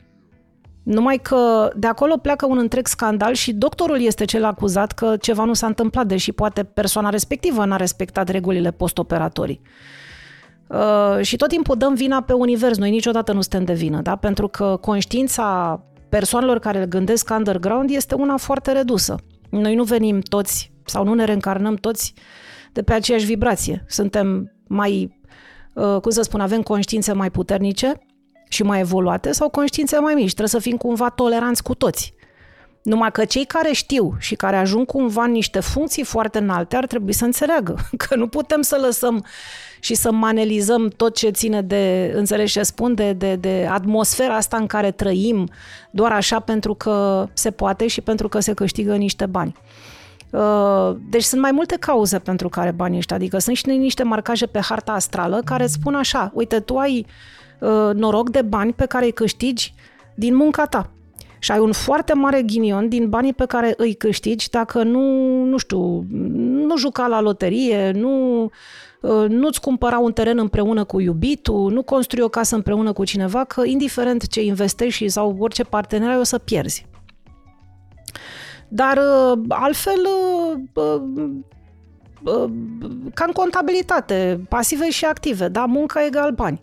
În astrogramă, Taurul, Fecioara, Capricornul este, este o triadă de zodii care Taurul înseamnă bani, Fecioara înseamnă muncă, Capricornul înseamnă carieră. Ele sunt într-o analogie perfectă. Dacă mie mi intră bani de pe Scorpion, care înseamnă bani primiți și nemunciți, ei nu sunt în corespondență în mod normal. Ei, Scorpionul este în corespondență cu case proaste, cu casa 12 care este cu peștele, care este zona încercărilor, a izolării, a penitenței, a dușmanilor, a bolilor. Iartă-mă o secundă. Ce înseamnă bani care ți intră din zona scorpion? Uh, alte surse de bani decât uh, cei munciți. Ok. Da? Banii soțului sau banii uh, de la părinți sau uh, uh, banii de la amant sau uh, uh, există... De la sugar daddy, că acum așa se poartă. Nu știu ce asta. E un alt fenomen. Nu știu ce e asta. videochatul fără acte. Uh, ce înseamnă asta? Adică îl găsești pe unul cu care vorbești și ăla îți trimite bani. Ah, ok. Sau pe una, Habar sau n-am. tu unul îl găsești pe altul unul prin Indonezia, pe nu știu pe unde. Am înțeles. Nu așa mai știam, departe. da, nu știam, scuză-mă, nu sunt... uh, E nu și sunt- ăsta un fenomen. Mai aflu și eu câte o chestie de asta. Am mai avut și la consultații persoane care m-au surprins așa cu niște sintagme din astea de n-am înțeles despre ce e vorba, n-am pot să-ți reproduc aici, îmi pare rău. Uh, Dar uh, zona aia înseamnă și banii munciți de tine prin firmă, adică venituri, dividende pe care tu plătești niște taxe și impozite. Da? Banii care îți vin din procese, procese câștigate, bă, despăgubiri, uh, uh, eu știu, faptul că eu îți dau ție acum niște bani, Ok. știi? Dar uh, sunt și, este și o zonă bună pentru că de fapt înseamnă veniturile câștigate, dar care nu ți intră direct în buzunar, intră prin firmă, da? Banii firmei nu sunt banii mei. Pe banii firmei eu plătesc uh, niște impozite și atunci sunt curați. Ăștia sunt tot așa, din zona scorpionului sunt creditele. Eu plătesc o, o rată, plătesc o dobândă pentru creditele respective. Deci eu îmi plătesc banii care îmi vin și pe care nu i-am muncit. Mi-i plătesc. Dar dacă eu iau bani de la tine să mă duc să m, îmi fac un business, că am auzit că ai tu niște bani și că nu știu ce, și profit de pe urmă, adică îmi fac niște calcule pe seama ta, lasă că nu știu, eu am o idee, dar am auzit că Radu are niște bani. Nu știi tu, știu eu că tu ai niște bani și auzi, poți să-mi dai și mie uh, o sumă de bani împrumut? Și tu mi dai că, na, te-am luat repede. Și pică, pi, piși prost dacă nu-mi dai, știi? Adică cum să nu-i dau? Dar te frămânți un pic așa, dar ce o faci asta cu banii? Ăia nu sunt bani, pentru, bă, ți dau eu peste o lună sau peste două. Evident că nu ți dau peste o lună și peste două, că dacă ți-am cerut azi e clar că n-am. Da.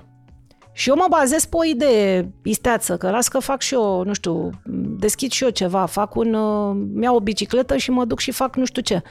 Și nu merge sau nu funcționează, pentru că n-a plecat din izvorul meu, n-a plecat din resursa mea, n-am avut răbdare, n-am construit, n-am avut, uh, să spunem, uh, creativitatea necesară să stau să coc un pic ideea respectivă, să, să o fac să funcționeze. Am avut discuția asta foarte recent într-o conferință.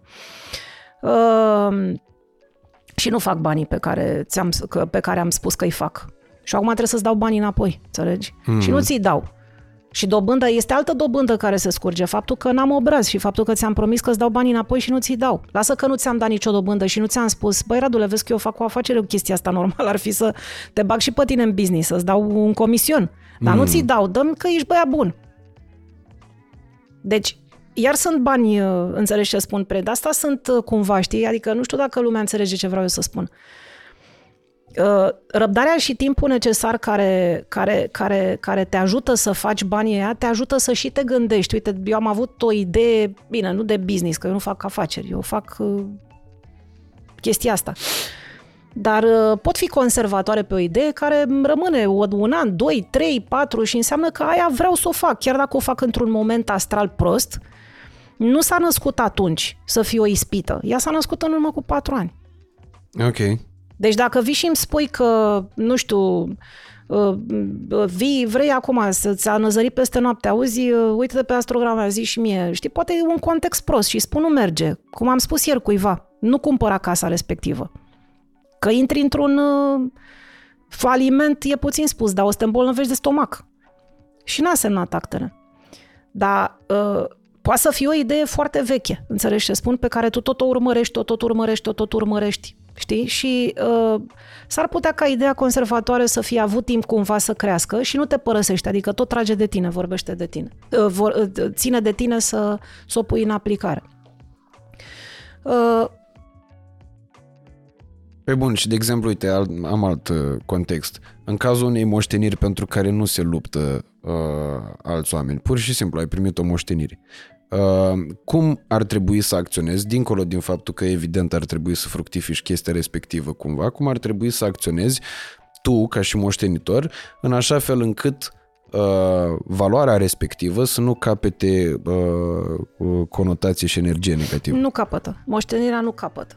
Moștenirea nu intră la capitol. Chiar dacă ai, uh, ce spuneam puțin mai devreme, chiar dacă ai un aspect prost al banilor primiți și moșteniți, câtă vreme ești unicul moștenitor și părintele uh, moare, uh, averea respectivă îți rămâne ție. Poți cel mult să, mm, nu știu, să scoți o sumă de bani din uh, Uh, din masa asta succesorală și să o donezi uh, către o cauză nobilă și să consider că ai făcut un, uh, un lucru bun. Dar cine are mm, aceste aspecte proaste, de exemplu, nu are voie să primească de la bunica dacă mama trăiește. Adică cumva trebuie să, banii respectivi trebuie filtrați. Dacă ești unic moștenitor, nu este niciun fel de problemă.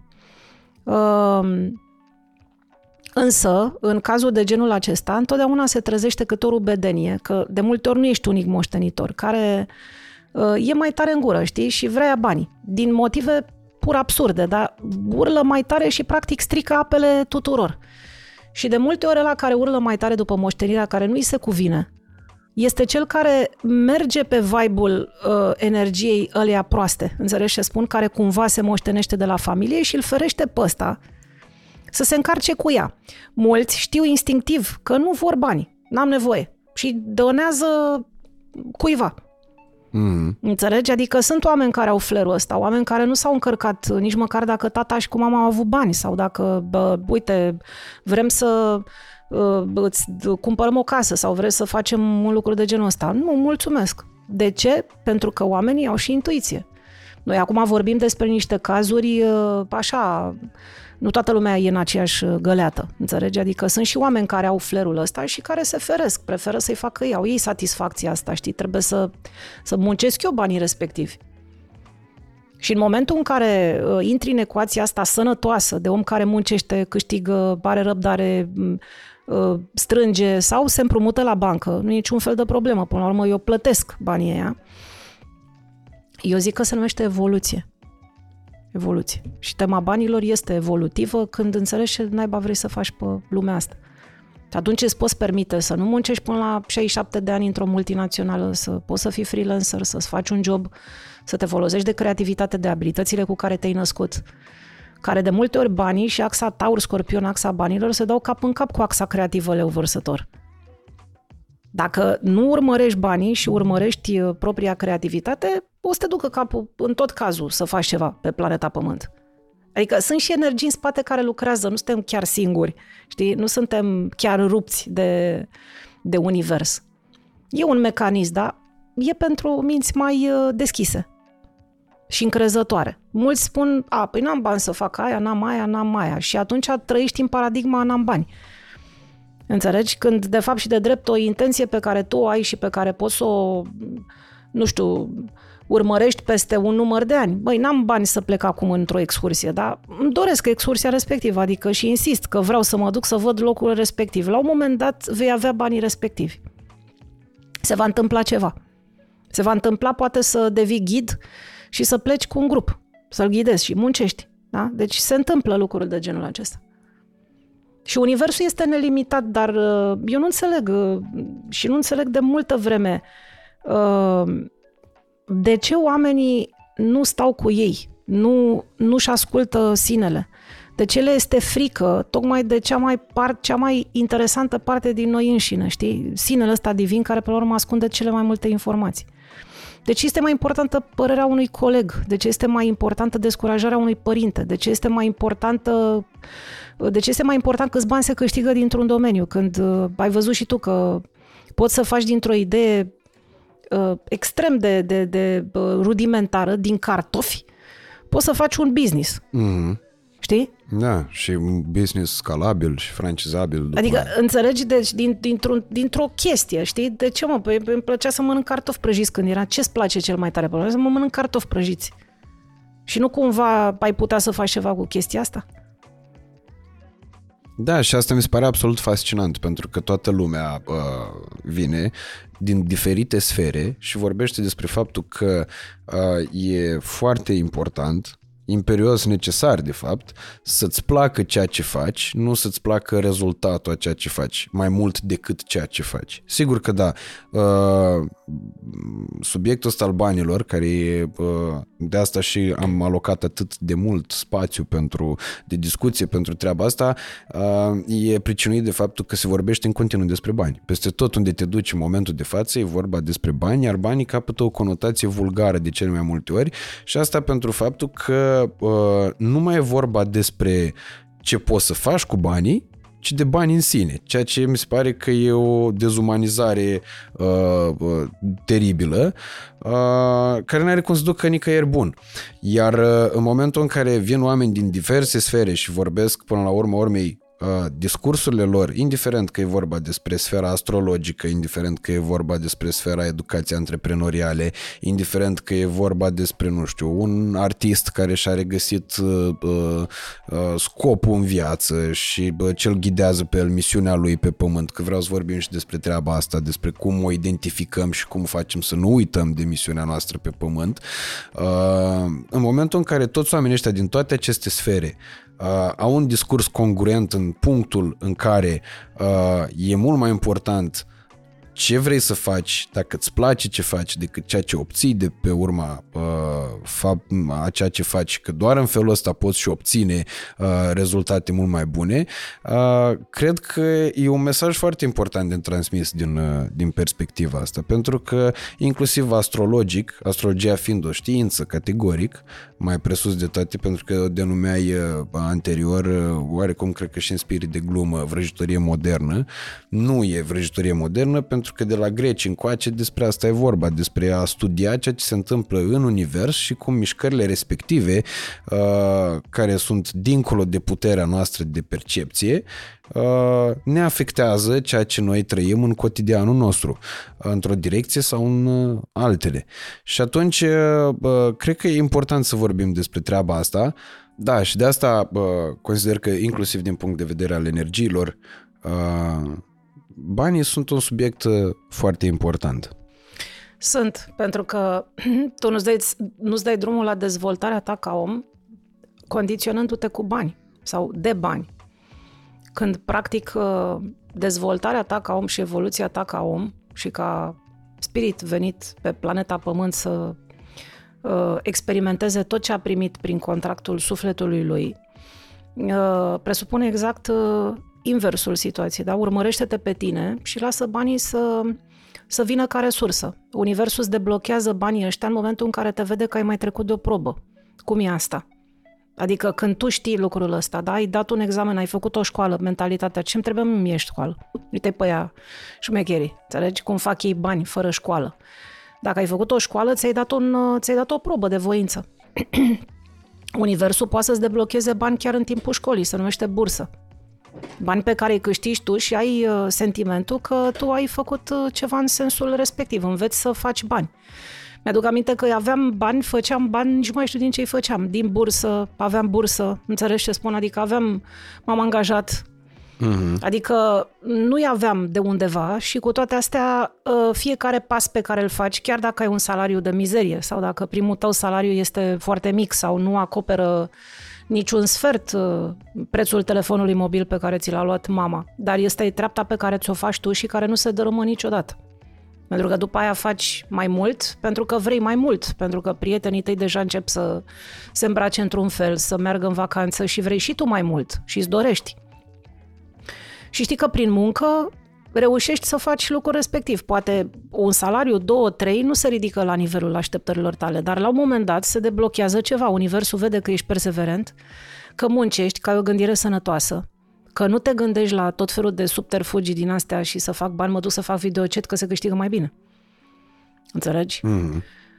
Am avut câteva situații de cliente care făceau videocet și uh, problemele psihice începuseră să-și facă uh, prezența, apariția. Și la un moment dat ele te și inactivează. Nu mai poți să faci nimic. Mai mult decât atâta. Genul ăsta de sume care vin uh, abundente uh, te prinde picior și mai ales cele din zona underground și nici nu mai poți să ieși de acolo. Asta este una dintre cele mai problematice lucruri, că oamenii care se angajează în astfel de sectoare rămân de multe ori toată viața acolo. Adică există întotdeauna ceva care te trage înapoi. Uh, oameni care nu fac uh, copii până n-au bani. Păi lucrurile sunt invers, că axa iubirii leu-scorpion, leu-vărsător se întretaie cu cea a banilor, taur-scorpion. Uh, este o chestie destul de ecocentrică să spui că, de fapt și de drept, tu faci un copil pe care oricum ți-l dă Dumnezeu și ți-l dă tu totuși cu un pachet complet și cu un destin și cu o soartă și îți deblochează și resursa în momentul în care îți asumi responsabilitatea și spui, nu, dacă, n- dacă n-am bani, nu-i fac.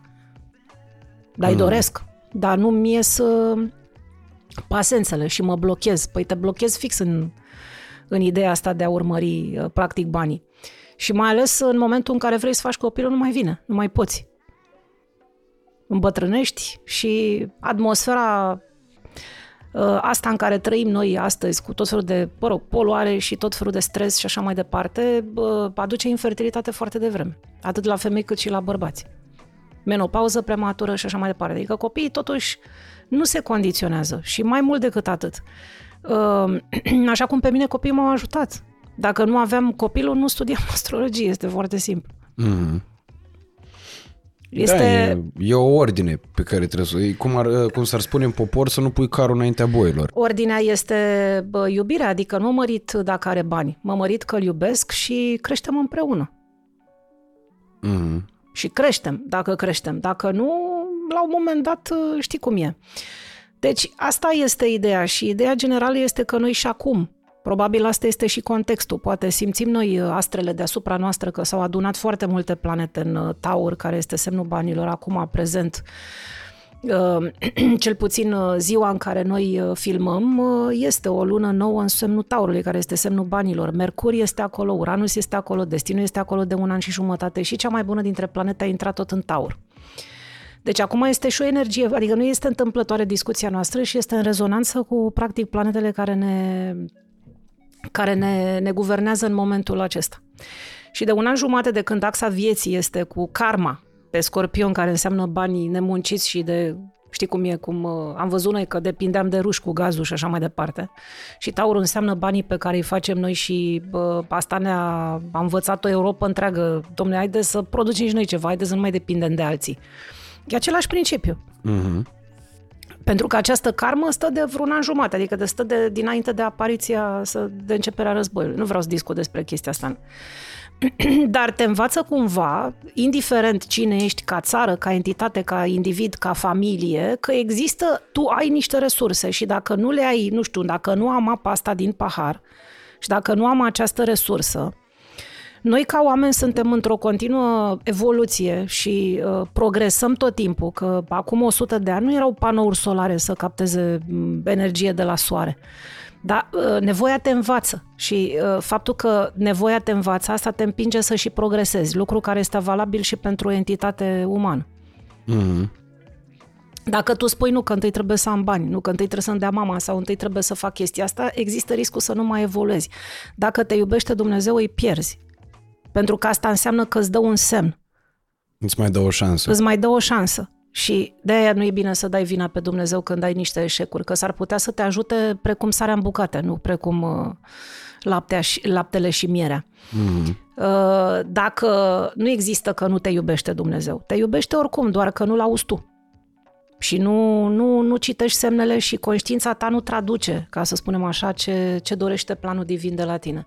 Și merge așa în continuare, dar dintr-o, printr-o mentalitate, cum să spun, am întâlnit oameni cu o mentalitate atât de rigidă din punctul ăsta de vedere, care care-i treaba, domnule, e ceva rău să, uh, să faci bani sau să vrei bani sau ce este rău? Că uite, banii, da, banii îți dau libertate. Cu banii poți să faci foarte multe lucruri, dar ei vin în urma unor virtuți. Adică universul îți deblochează banii în momentul în care te văd merit, cu voință, muncești, da, uite, sportivii care au foarte mulți bani sau că actorii sau care câștigă foarte mulți bani. Aura lor, energia lor este cea care atrage. Este vorba despre voință, este vorba despre faptul că un uh, uh, actor da, care pe bandă rulantă își consumă întreaga existență pentru faima respectivă, el practic nu mai are viață personală. Brad Pitt nu poate să vină să viziteze Castelul Bran cu Elon Musk există, împreună. N-ai cum. N-ai cum. Tu nu mai ești. Tu ești un prizonier al uh, lumii tale mm, fascinante la care toți, toată lumea stă și se uită și tânjește, dar de fapt și de drept ești un prizonier. Tot ce se întâmplă cu tine, cu familia ta, cu copiii tăi care știu că tu stai pe milioane de euro, este să-ți dea Dumnezeu noroc să ai niște copii care gândesc așa uh, detașat de cine este tata și cine este mama. Deci uh, totul are un preț. Și da, este importantă discuția, planetele sunt în uh, locul respectiv.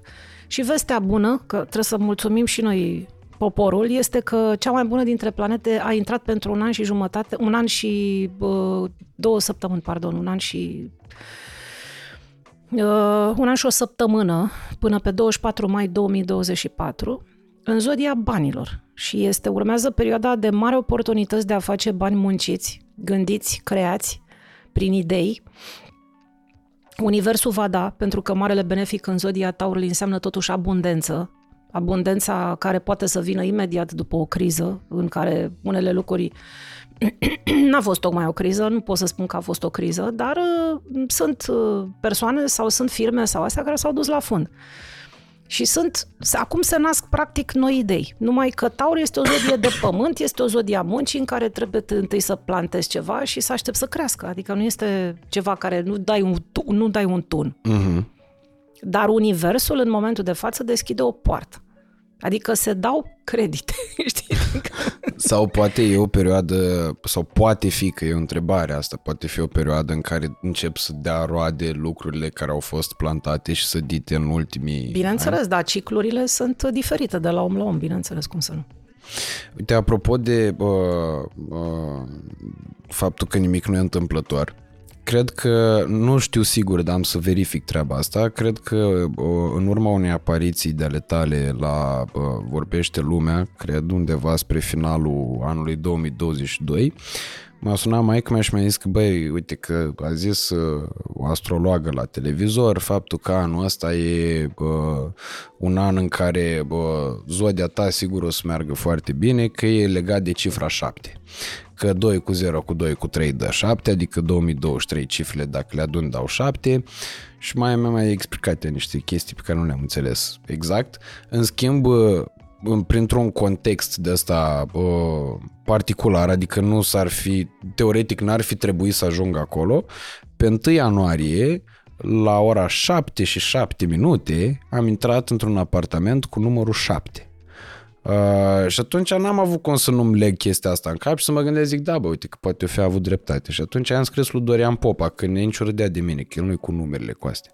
Și am zis că, bă, uite, scriu lui Dorian Popa că știu că și el e cu 8 și am scris și el mi-a zis, da, băi, stai liniștit, că așa e, să vezi că o să fie foarte șmecher anul ăsta. Și anul ăsta, într-adevăr, pentru mine a început mai bine ca niciodată și cel puțin jumătatea asta de an a fost un an uh, absolut senzațional. Și de aici, bineînțeles că se uh, deschide o, un nou cufăr cu uh, curiozități, cât de importantă este numerologia în uh, uh legătură cu astrologia și cum ne influențează numerele existențele noastre?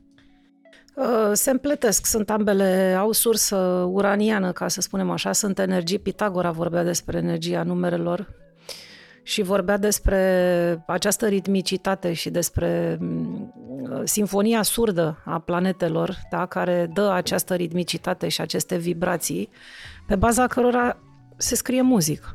Adică compozitorii în momentul în care creează muzică, se spune că aud muzica sferelor și că de fapt și de drept acolo este vorba despre această uh, ritmicitate pe care despre care Pitagora vorbea și pe care a împărțit-o așa numeric vorbind în, uh, în vibrațiile astea despre care mă întreb tu. Pentru mine tot timpul este, de multe ori mă gândesc mai mult la numere decât la planete. Adică, dincolo de faptul că sunt uh, tot felul de construcții din astea numerologice care îți arată numărul tău de expresie, uh, cifra magică, uh, vibrația pe care tu o ai, da? tot felul de calcule care, care îți descriu personalitatea, uh, scara fericirii, uh, felul, adică ce pui tu practic prim, care este prima treaptă pe care calci și care ar trebui să fie ultima ca tu să fii un om împlinit și fericit, toate lucrurile astea sunt scrise practic în numere. Sunt, se dezvoltă tot felul de calcule și ele merg foarte bine îmbinate, mână în mână.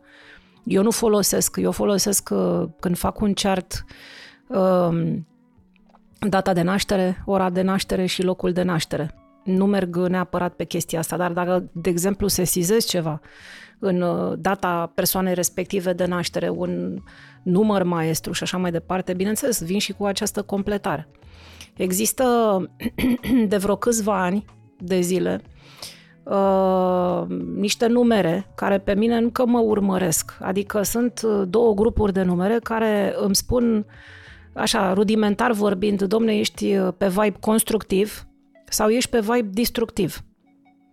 Nu înseamnă neapărat că construcția sau distrucția uh, sunt uh, da, sau vibe-ul destructiv este ceva negativ. Doar că mă avertizează în ce atmosferă sunt și se întâmplă repetitiv. La un moment dat mă enerva îngrozitor pentru că câteodată mi se făcea frică.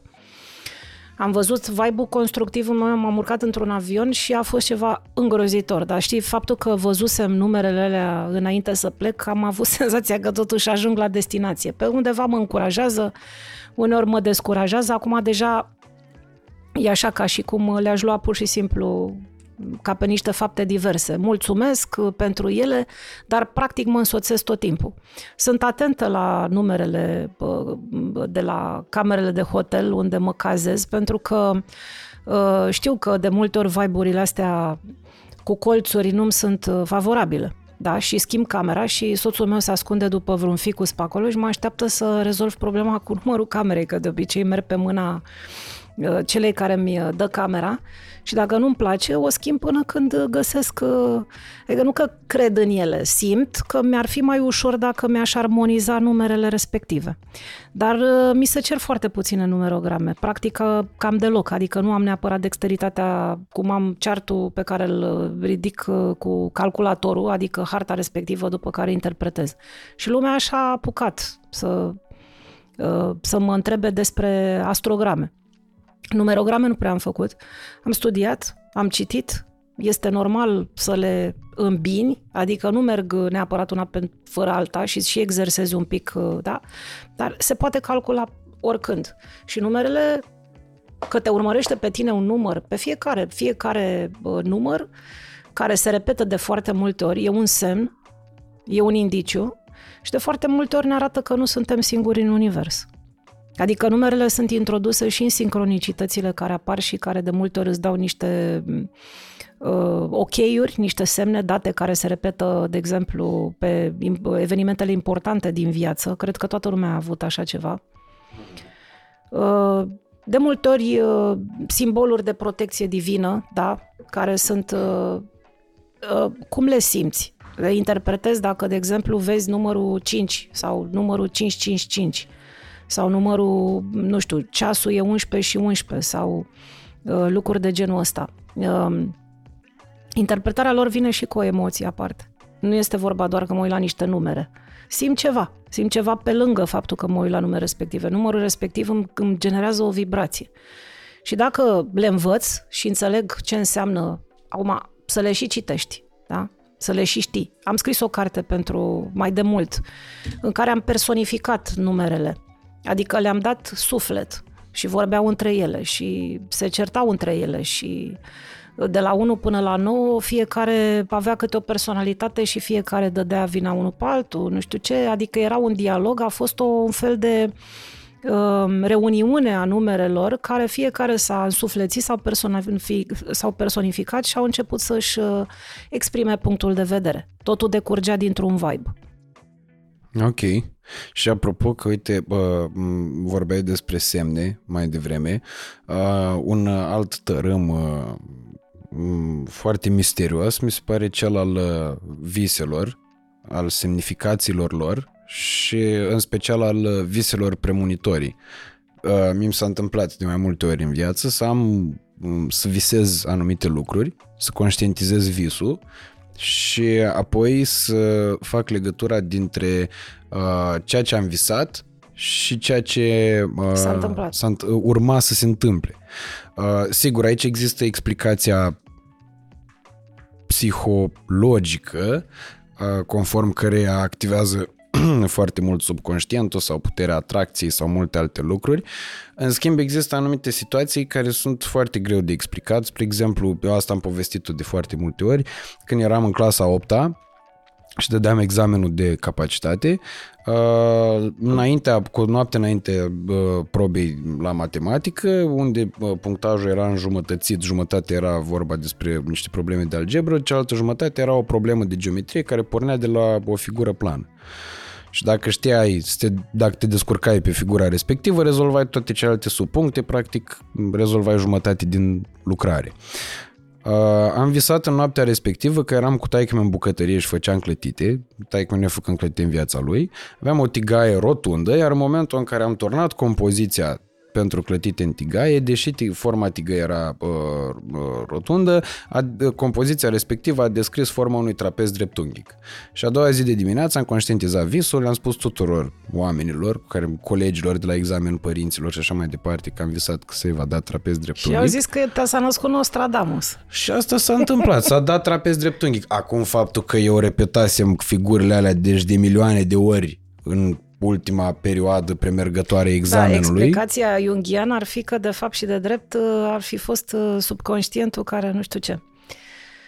Explicația mea este că uh, cineva din universul ăsta care a vrut să te înștiințeze că nu ești singur și că te ocrotește și te protejează, a venit, l-a convins pe tatăl tău să se apuce de clătitele pe care nu le făcuse niciodată ți-a făcut o clătită și s-a întâmplat, neîntâmplător, să toarne clădita respectivă și să se formeze acel trapez. Tu, pentru că ești, ai avut intuiție mai mult decât un uh, uh, băiat de vârsta ta care poate stătea și juca jocuri pe calculator și nu credea nimic, ai citit într-un semn și mai mult decât atât te-ai dus și l-ai și spus, adică n-ai ținut-o doar pentru tine. Ai, fost, ai avut și generozitatea necesară să răspui tu colegilor tăi că uh, ăla este subiectul care va pica. Deci ai făcut și o mică, uh, cum să spun, ai avut și o mică tu premoniție, da? să, să deschizi gura și să ai încredere că mesajul respectiv este unul pentru toată lumea, nu numai pentru tine. Ei te-au apreciat, te-au validat, uh, tu ai rămas cu această amintire pe care n-ai uitat-o și nu o să o uiți absolut niciodată și care până la urmă spune că nu numai că ai o intuiție deosebită, dar că undeva acolo ghidul tău, din când în când, mai face astfel de jumbuș, jumbuș lucruri și te ajută. Te ajută și când îl simți și când nu-l simți. Și este foarte drăguț ca noi de foarte multe ori să mulțumim ghizilor, care sunt altceva decât îngerii. Este altceva decât forța divină, dar lucrează, da? Dumnezeu lucrează și prin oameni, și prin prieteni, și prin părinți, și prin uh, eu știu, oamenii care îți dau o pâine și care îți dau uh, de muncă și de lucru, dar mai lucrează și prin niște forțe nevăzute, uh, care, din când în când, nu toate visele, da? unele dintre ele, uh, unii ghizi sau unele entități sau unele spirite fac efortul și vin să te viziteze. Evident, te vizitează prin aceste tipuri de acțiuni, Uh, dar sunt și vise, într-adevăr, în care eliberarea subconștientului se produce. Astea nu sunt uh, niște falsuri, sunt absolut normale. Eu cred în, uh, în toate variantele. De-aia spuneam că eu când eram puștoaică și mai ales în perioada de liceu, nu doar că notam visele, dar nu știu unde naiba găsisem niște zile din astea împărțite cu visele care în fiecare zi, poate că erau niște tâmpenii, dar eu tâmpenile respective Uh, deja mie îmi deschiseseră un drum, o cale și îmi spuneam, uite, visul ăsta e o prostie, visul ăsta nu înseamnă nimic, visul ăsta înseamnă ceva. Nu contează ce informații îmi dădeau mie, poate că era o informație aiurea făcută cineva de, de, de cineva din burtă. Dar deja înțelegeam că de cele mai multe ori și simțeam și eu pe pielea mea că unele vise, visez pe cineva și a doua zi mă întâlnesc cu persoana respectivă, deși poate n-am mai văzut-o de mult. Am visat odată, l-am visat pe Marilyn Manson. Și te rog să mă crezi că nu mă gândeam la Merlin Manson, nici măcar nu ascult, știi? Și a doua zi am deschis uh, TV Mania sau ceva de genul ăsta și era ziua lui Merlin Manson, exact, îl visase încă o noapte înainte. A, da, la TV Mania, la final, acum mi-aduc aminte. Erau era, zilele de unde naștere. erau zodiile, îți spunea și cine e născut în... Da, da, da, dar, dar nu aveam în casă, nu răsfoisem. Era cumpărată, ținută acolo și știi că apărea cu șapte zile înainte sau nu mai știu, cu o săptămână înainte sau o chestie de genul ăsta. Da, da. Și uh, nici gând, adică pur și simplu eram la ziua respectivă, am dat pagina, și l-am văzut pe Merlin Manson. Asta, bine, exemplul ăsta este total cretin și bizar, dar uh, uh, uh, sunt chestii care uh, te avertizează și pot să schimb ceva și mi s-a întâmplat. Uh, de foarte multe ori să mă folosesc de, această, de aceste mesaje din vise sau cel puțin să înțeleg că vine o perioadă mai grea, mai tulbure sau o perioadă mai bună sau că voi trece peste un o cumpănă sau că va fi bine.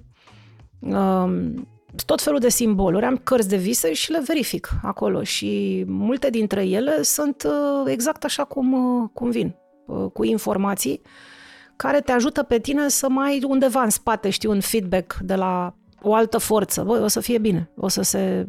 Exact ce fac și eu la cât durează perioada asta proastă, cât e Mercur retrograd, cât e nu știu ce. Avem nevoie să știm ca să ne organizăm un pic și să ne tragem și sufletul, că n-am căzut așa într-o groapă din care nu ne mai scoate nimeni. Și mai e o chestie aici legat de vise. În momentul în care uh, apuci să conștientizezi faptul că sunt anumite vise care s-au uh, Adeverit. sau adeverit, dar anumite premuniții, parte, uh, segmente din anumite vise au ajuns să adeverească, Uh, cum faci să nu-ți fie frică să visezi? Că și asta e o problemă. Uh, odată și a doua oară uh, cum reacționezi în momentul în care visezi ceva nu tocmai plăcut, ca să nu spun nasol. Ah, știi că eu cred că și în vise avem uh, puterea noastră de a ne autoapăra. Înțelegi? Adică eu nu cred că mesajele astea vor să ne sperie. Uh, de foarte multe ori se întâmplă să primești un mesaj uh, urât și să nu-i mai dai importanță în ziua respectivă. Poate peste o zi, două, când se întâmplă, îți aduce aminte că tu ai visat de fapt și de drept lucrul respectiv. Adică subconștientul nostru are puterea să respingă ceea ce nu ne convine. Nu se pune problema că cineva pe, pe lumea ilaltă sau de undeva de dincolo vrea să te sperie. Da? Vrea să te ajute, vrea să-ți dea niște informații. Suntem Uite, de exemplu, când moare cineva, știi, există uh, sufletul lui care cumva, uh, știi, se spune că își aduce aminte de toți cunoscuții și așa mai departe, știi, și se, se creează niște legături. Și de foarte multe ori poți visa pe cineva care urmează să moară sau cineva care își dă sufletul în momentul respectiv. Nu pot să spun că simbolistica uh, este foarte simplu de descifrat. Adică de la moși strămoși există tot felul de semne care îți arată că cineva va muri sau ceva de genul ăsta. Dar nu ți arată efectiv chestia asta, știi? Visezi tot felul de lucruri, că te dor dinții, că se întâmplă tot felul de lucruri și așa mai departe. Um, frica este o vibrație joasă, nu trebuie să ți, le asumi cu totul. Că tu dacă ai fi doar spirit și n-am fi, n-ar fi mintea asta care să blocheze ceea ce simțim noi cu adevărat și felul în care vedem atemporal, de fapt, cu trecut, prezent și viitor, ce se întâmplă cu noi, uh, frica este inutilă. Frica cu frica nu faci nimic, frica te blochează să evoluezi, ca și ego-ul. Da? Deci frica este un lucru pe care poți să-l ai ca un, uh, animăluș de la de companie care este foarte neastâmpărat, dar pe care tu îl dresezi. Da? Nu se urcă el în capul tău și face el ce vrea. Dacă frica este ceva care îl supradimensionezi în așa fel încât, acum, să fiu cinstită, poți să te sperii din nimic. Da? De multe ori, triggerele pentru atacurile de panică și anxietăți se formează din nimic. Uh-huh. Dar pentru cineva care este dornic să cunoască și dornic să descifreze mistere, uh, de-abia aștept să te culci să vezi ce mai visezi, știi? Adică bine, rău, ce-o fi, ideea este că există un sistem de autoprotecție pe care noi îl avem la nivel psihologic, la nivel mental și chiar la nivel oniric, care nu lasă să vină după noi sau să... Uh, cele mai îngrozitoare vise, cele mai mari coșmaruri, de fapt, se dovedesc ca nefiind uh, să spunem, ele nu au semnificația pe care o visezi tu. Mm-hmm. Deci cele care într-adevăr înseamnă ceva urât uh, au altă simbolistică. Da? Deci vin într-adevăr cu niște fenomene, visezi niște lucruri, dar uh, de multe ori spui, mm, bă, mă rog, haide să zicem să trecem peste chestia asta, moartea, dacă visezi moartea în sine. Știi când se spune că moare, să muri moartea, da. moare da. moartea cuiva, lucru care este perfect adevărat. Este vorba că persoana pe care tu o visezi că moare se transformă cumva, trece într-un alt, uh, trece într-un alt plan și dacă ai răbdarea necesară și urmărești să vezi ce se întâmplă cu visul ăsta, îți dai seama că persoana respectivă trece printr-o schimbare. Mm-hmm. Așa că nu e nimic uh, neapărat uh, îngrozitor. Iar visele astea recurente care vin cu tot felul de coșmaruri și tot felul de lucruri care ți aduc într-adevăr, înseamnă că subconștientul tău încă n-a vindecat ceva.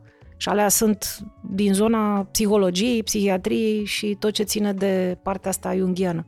Spre exemplu, eu mult timp după ce am terminat liceul, aveam vise despre faptul că urma să dau bacul sau chestii de genul ăsta.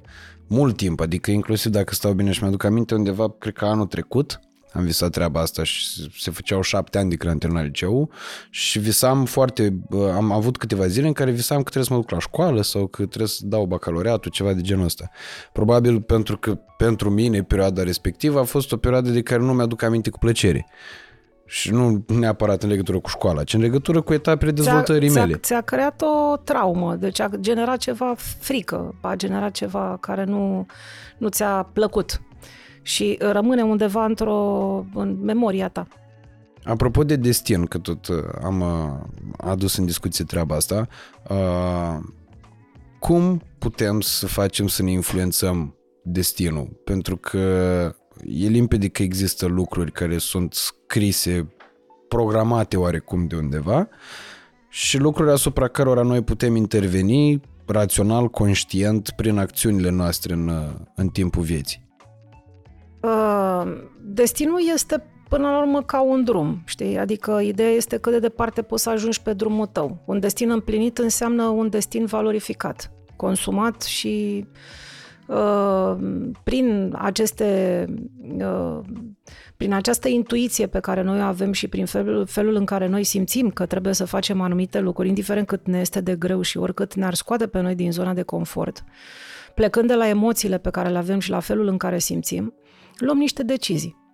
Și luând niște decizii, dorim la un moment dat să facem niște pași.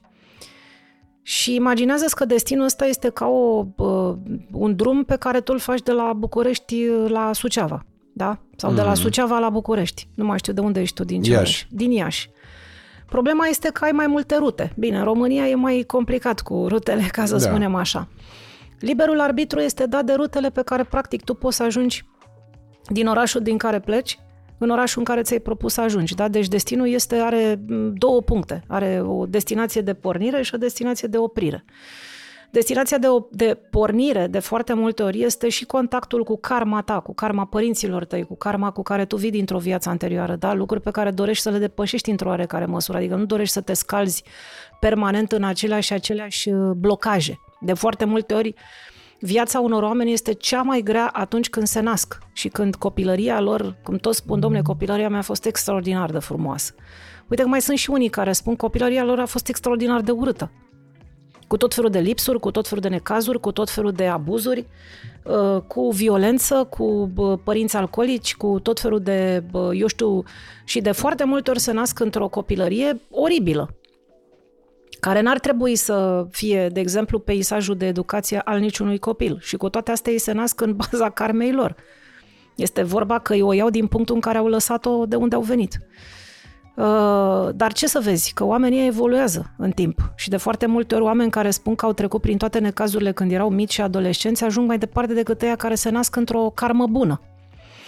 Ceea ce înseamnă că această idee de zonă de confort, da, dacă tu te naști într-o, eu știu, într-o familie bogată cu părinți care ți asigură eu știu, lux, case, bani, mașini, cu siguranță vei lupta mai puțin.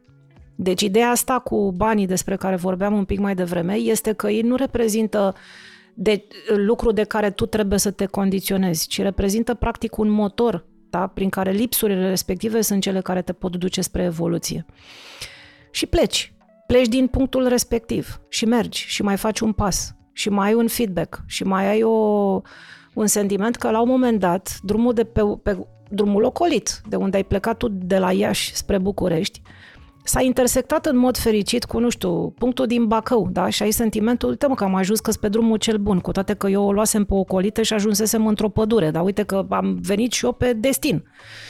Și asta îți creează un sentiment de bine, un sentiment de, de chiar de fericire, că tu ai atins momentul respectiv exact și mergi practic pe drumul tău, chiar dacă ai luat-o pe ocolită și ai întârziat puțin, dar ai avut puterea să te, să te repui pe destin. Interesant ar fi ca această repunere să se facă și în timp util, pentru că mai există și un factor temporal, știi, care intervine în viața noastră și care spune tu ai de trăit de aici până aici și în timpul ăsta trebuie să faci asta.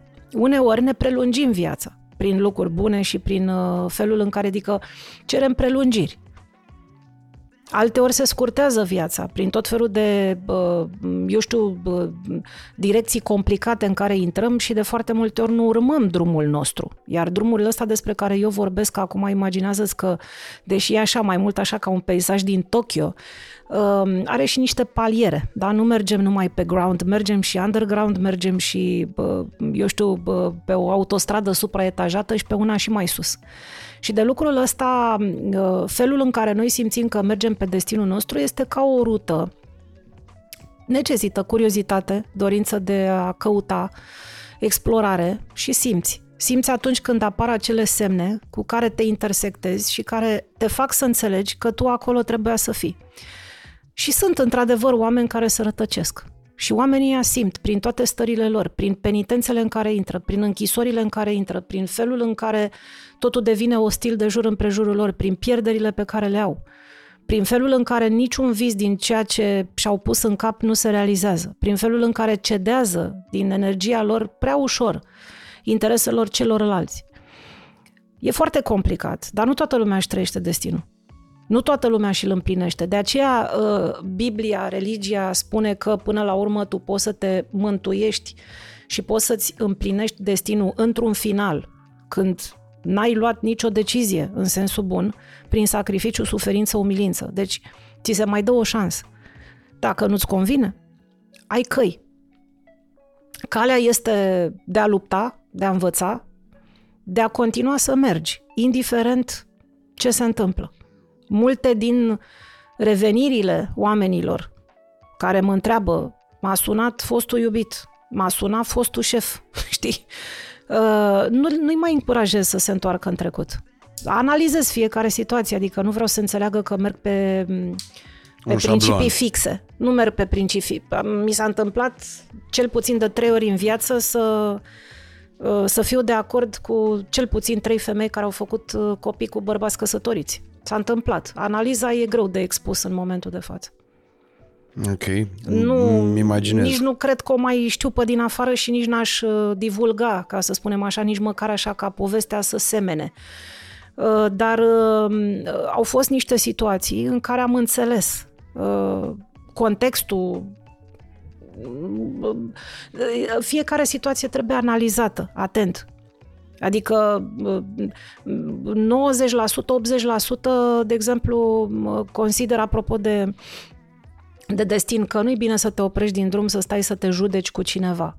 Nu știu, renunță și pleacă mai departe. Dar sunt situații în care trebuie să te oprești și să-ți faci dreptate, pentru că de dreptatea ta și de exemplul respectiv depind alții. Exact. Dacă tu nu faci lucrul respectiv, dacă tu nu-ți asumi responsabilitatea de a da un exemplu și de a face un lucru, tu nu poți să schimbi lumea. Deci fiecare situație trebuie analizată. Da? Uneori am, într-adevăr, și eu niște principii care sunt desprinse din ceea ce am văzut și din cazuistică și care construiesc nu foarte departe de, destul de aproape de linia religiei sau de linia credinței, uh, un set de valori morale și de norme care nici ele nu sunt făcute întâmplător. Toate te ajută, da? Și ce ți se spune și în Biblie, și cele 10 porunci, și uh, cele 10 păcate, cele 7 păcate capitale și așa mai departe sunt semne de peste tot care te bombardează cu informație. N-ai decât să o ignori dacă vrei, că adică poate să ți se pare mai ușor să o ignori. Dar există uh, manual de funcționare al propriului tău destin, care te învață ce să faci, să te măriți din dragoste, să-ți aștepți jumătatea, jumătate, whatever, nu e, nu există o jumătate. Partenerul. Persoana pe care la momentul respectiv o iubești, te iubește și cu care simți că poți să construiești ceva, să te uiți în ochii lui și să consideri că acolo îți vezi copiii, îți vezi viitorul, vezi, uh, uh, vezi lumină, vezi uh, open space. Uh, nu neapărat un interes imediat, o frică și haide să fac niște lucruri, da? Deci, noi semne avem de peste tot. Acum nu mai știm ce să auzim, ce să procesăm. Dar interiorul nostru este cel care validează sau nu validează orice acțiune bună sau proastă pe care noi o facem. Tu dacă ai făcut un lucru greșit, ai așa o chestie în stomac. Dacă ai făcut un lucru bun, ai o mulțumire, ai o satisfacție. Poți să ai zi, nu știu, cum ești tu ca temperament. Da, poți să ai și zile proaste, da, poate pentru că ești obosit și asta nu înseamnă nimic. Da, trebuie să te duci să dormi. Da, poți să ai un sentiment din ăsta de undeva că ceva nu este uh, în regulă sau că ai simți niște vibrații. Imaginează-ți că poți să te simți prost în momentul în care doi oameni vorbesc rău de tine și îți transmit energia lor. Că se spune, păi ce mă știe ăla că îl bârfesc eu? Nu, dar simte. De ce nu este bine să bârfești? Ce, care e problema? Să zic eu acum că nu mi plăcea pantofii nu știu cui sau mai știu eu ce bine. Astea sunt chestii inofensive. Uh, pentru că transmiți energie. Transmiți, o simte. Se simte rău, nu se simte bine. Eu, okay. de exemplu, m-am îmbolnăvit de spondiloză cervicală de la o chestie de genul ăsta. Am persistat într-o energie ostilă pe care o simțeam și pe care am acceptat-o într-un, uh, într-un final. Nu știu, de ce am făcut-o, pentru că am considerat că ceea ce fac eu sau ceea ce dăruiesc eu este mai important decât uh, propria mea persoană, lucru pe care nu l-aș mai face acum. Adică prefer să vorbesc, să, să vin să vorbesc cu tine într-un uh, cadru extrem de chill și de confortabil pentru mine, decât să mă duc să mă sacrific, uh, nu știu, undeva într-un spațiu, într-o emisiune în care să nu mă simt bine ca să produc ceva. Există întotdeauna căi. Și atunci am renunțat de multe ori la foarte multe și sunt, eu sunt omul care dă cu piciorul la toate ocaziile, dacă ele sunt ocazii, nu cred că sunt ocazii. Și de fiecare dată se deschide o altă ușă. Dacă mă întreb cum am ajuns aici și cum nu m-am pierdut pe drum. Mm-hmm. pentru, că, pentru că m-am agățat de ele. O să fie o ultimă întrebare interesantă la podcastul ăsta spre final. O întrebare pe care n-am mai adresat-o nimănui, dar aici sunt foarte curios. Nu vreau să dau niciun spoiler, vreau doar să rămâneți uh, până acolo, că uh, acum mi-a venit în cap întrebarea și uh, cred că e una dintre cele mai potrivite care mi-ar fi putut veni în cap. Uh, apropo de destin, cât de... Uh, cum putem defini menirea noastră pe pământ cum o regăsim și cum facem să nu uităm de ea, pentru că uh, având în vedere ceea ce spuneai mai devreme că există oameni care din păcate se pierd din drumul lor, probabil că oamenii respectivi uită care e menirea lor dacă și-au descoperit-o sau n-au reușit să o afle în timp util, încât uh, focul respectiv să reprezinte combustia pentru parcursul lor uh, ulterior în uh, drumul vieții. Uh, dar sunt foarte multe oportunități care se ratează.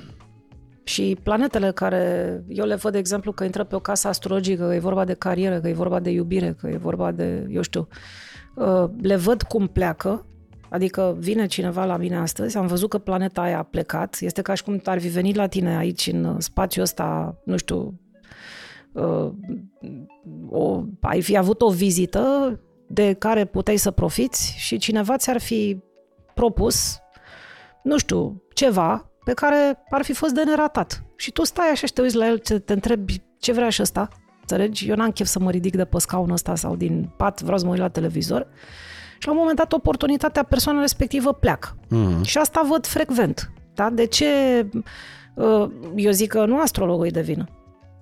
Deci când uh, am uh, făcut previziuni, de exemplu, pentru anul ăsta, pentru 2023, de exemplu, pentru berbeci, în care îl aveau și pe Jupiter, marele benefic, dar îl aveau și pe Saturn pe casa 12. Și la un moment dat au început să vină la mine să mă întrebe, păi n-ați zis că e un an bun? Păi uite ce mi se întâmplă. Da, pentru că ai oportunități fix sub nasul tău, dar nu vrei să ieși din zona aia de confort sau prefer să rămâi în continuare în, în situația care tu o să te bagi într-o mare penitență. Um, toți avem ceva de făcut. Informațiile astea sunt uh, în subconștient, în sine, în conștiință. Important este să căutăm și să nu ne, cum să-ți explic, să nu ne obișnuim cu starea de rău. La mine a fost mai dură, la alții nu este deloc. Te rog să mă crezi. Adică sunt oameni care nu sunt avertizați nici cum. Și oamenii au niște hărți excepționale. Toate armoniile de pe planetă au niște hărți minunate. Deci pe ei, nu, pe ei nu-i, nu-i trezește nimic din somn. Nu-i înțeapă nimic, nu-i doare nimic.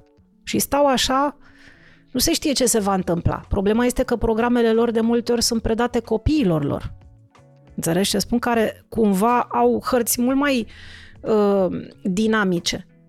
Și de multe ori întreb unui, un copil sau un tânăr, da? mai fi tu, da? care îmi spui, băi, eu am niște probleme sau niște blocaje și spun, păi da, pentru că pe destinul tău se suprapune cel al mamei tale sau al tatălui tău, care nu și l-a făcut.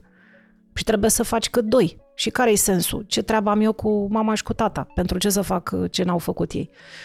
Pentru că lucrurile astea se perpetuează și pentru că neamurile și arborii ăștia genealogici sunt într-o matrice. Ok. Deci e foarte complicat când vorbim de destin, pentru că tu poți să ai un destin de sacrificiu. Vorbeam aseară cu cineva care îmi spunea, am, odată la o perioadă de timp, pierd o sumă de bani. Și vedeam că are un destin de sacrificiu, pe care nu și-l făcea, nu știu, nu și-l făcea profesional. Și odată la o perioadă de timp, când vrea să facă un drum sau vrea să facă nu știu, vrea să se distreze sau vrea să se căsătorească sau vrea să se plimbe sau vrea să facă un business, cineva din familie se îmbolnăvea. Dar zic, tu crezi că este despre boala lor sau este despre pierderea ta? Că tu de fapt pierzi banii ăștia de fiecare dată când îi faci. Pentru că de fapt uh, și de drept, banii ăștia trebuiau câștigați din așa ceva, din sănătate, din, uh, din a îngriji, din a, uh, din a fi doctor, din a fi medic, din a face alte, alte lucruri. Trebuie doar să te întrebi. Bă, dar de ce sunt eu mai ghinionist? Întreabă-te și trebuie să vrei să înțelegi ce ți se întâmplă. Când nu înțelegi ce ți se întâmplă și durează o perioadă de timp, te mai adresezi, nu știu, lui Dumnezeu. Te mai rogi la Isus Hristos, la Fecioara Maria, la Dumnezeu. Uh, este un ajutor extraordinar de a, de a uh, cum să spun, de a uh, reseta, practic, relația asta cu tine, cu sine, cu sinele, de a primi noi semne, pe care în mod normal trebuie să, să le citești. Și repet, fiecare are posibilitatea să aibă sentimentul ăsta. Bă, e un sentiment, nu știu cum să spun, absolut, de 100%. Nu, e, nu sunt jumătăți de măsură. Când știu cine sunt, știu. Nu există, uh, cum să spun, mă mai întreb dacă o-i face bine. Dacă mai mă întreb dacă o-i face bine, înseamnă că tu ești ori o persoană dublă, duală, nu duplicitară. Ai o dublă personalitate în care cealaltă parte din tine vrea să se plimbe cu bicicleta sau vrea să urce pe munte sau vrea să facă ceva la fel de important ca și celălalt lucru important pe care tu îl faci.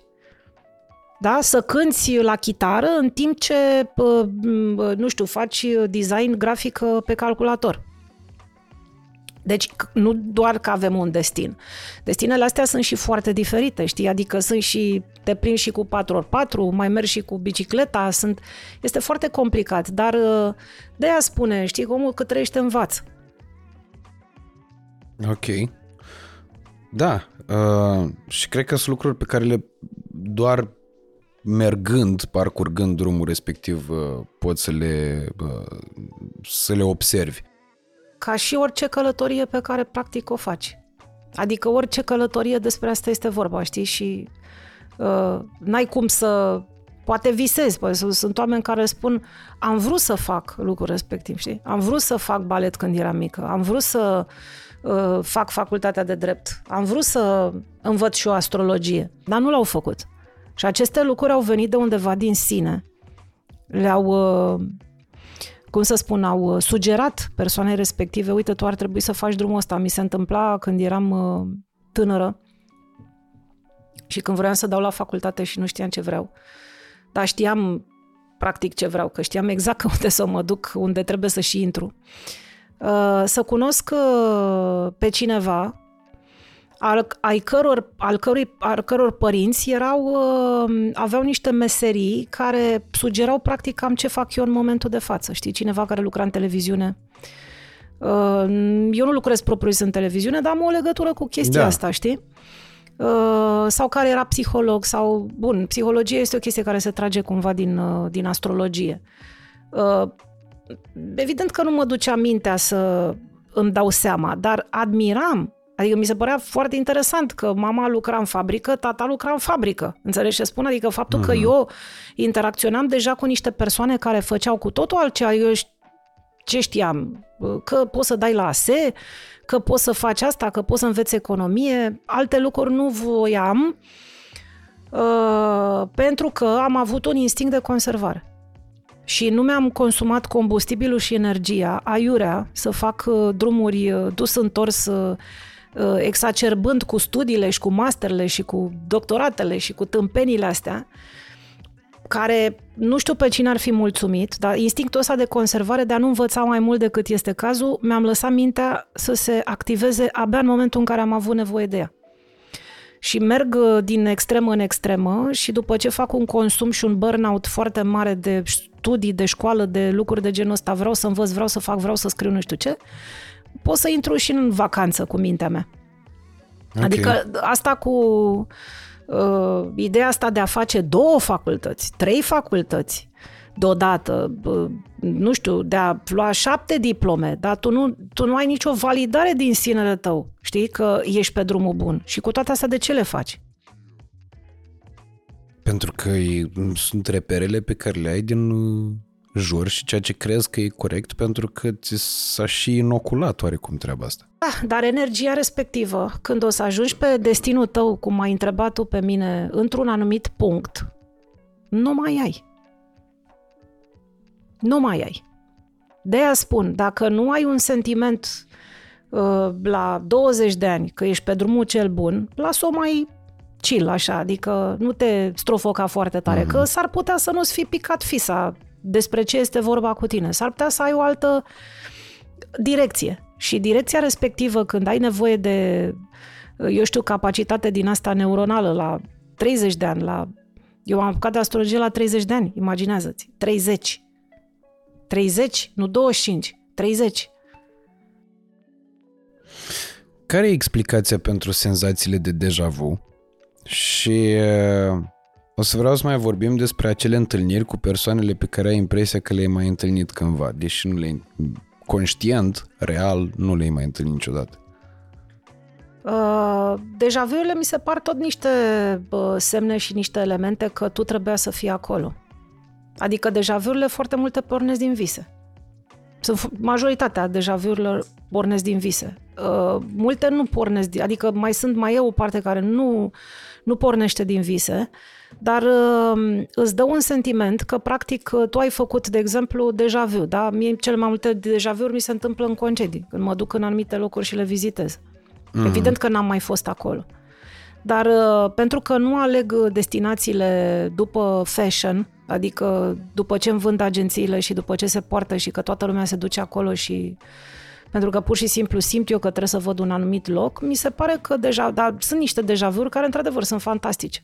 Adică pot să dau și, cum să spun, colțul la stradă și să-mi dau seama ce este acolo. Uh, exact din ce-ți spuneam, noi dacă excludem partea asta carnală din noi, da, și uh, ce se întâmplă dincolo de noi sau ce se întâmplă în lumea de dincolo, uh, tot, totul este atemporal.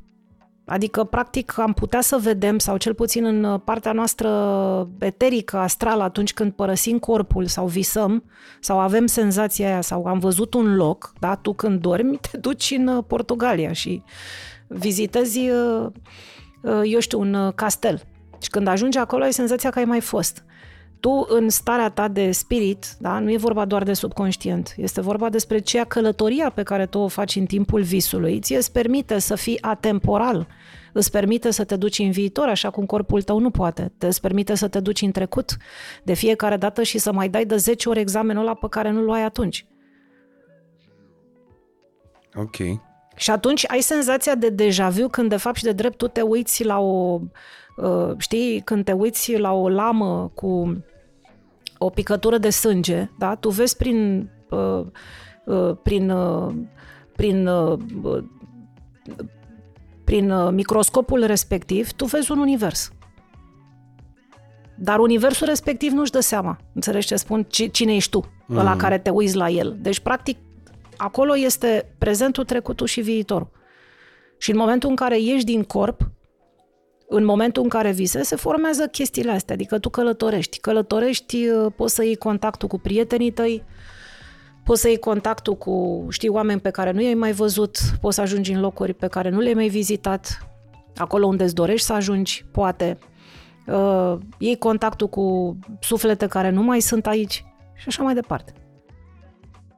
Uite, aici o să mă refer din nou la exemple personale pe care le-am tot avut în decursul vieții. Mi s-a întâmplat să cunosc oameni și de la prima interacțiune să am senzația că pe oamenii aia cunoșteam din totdeauna.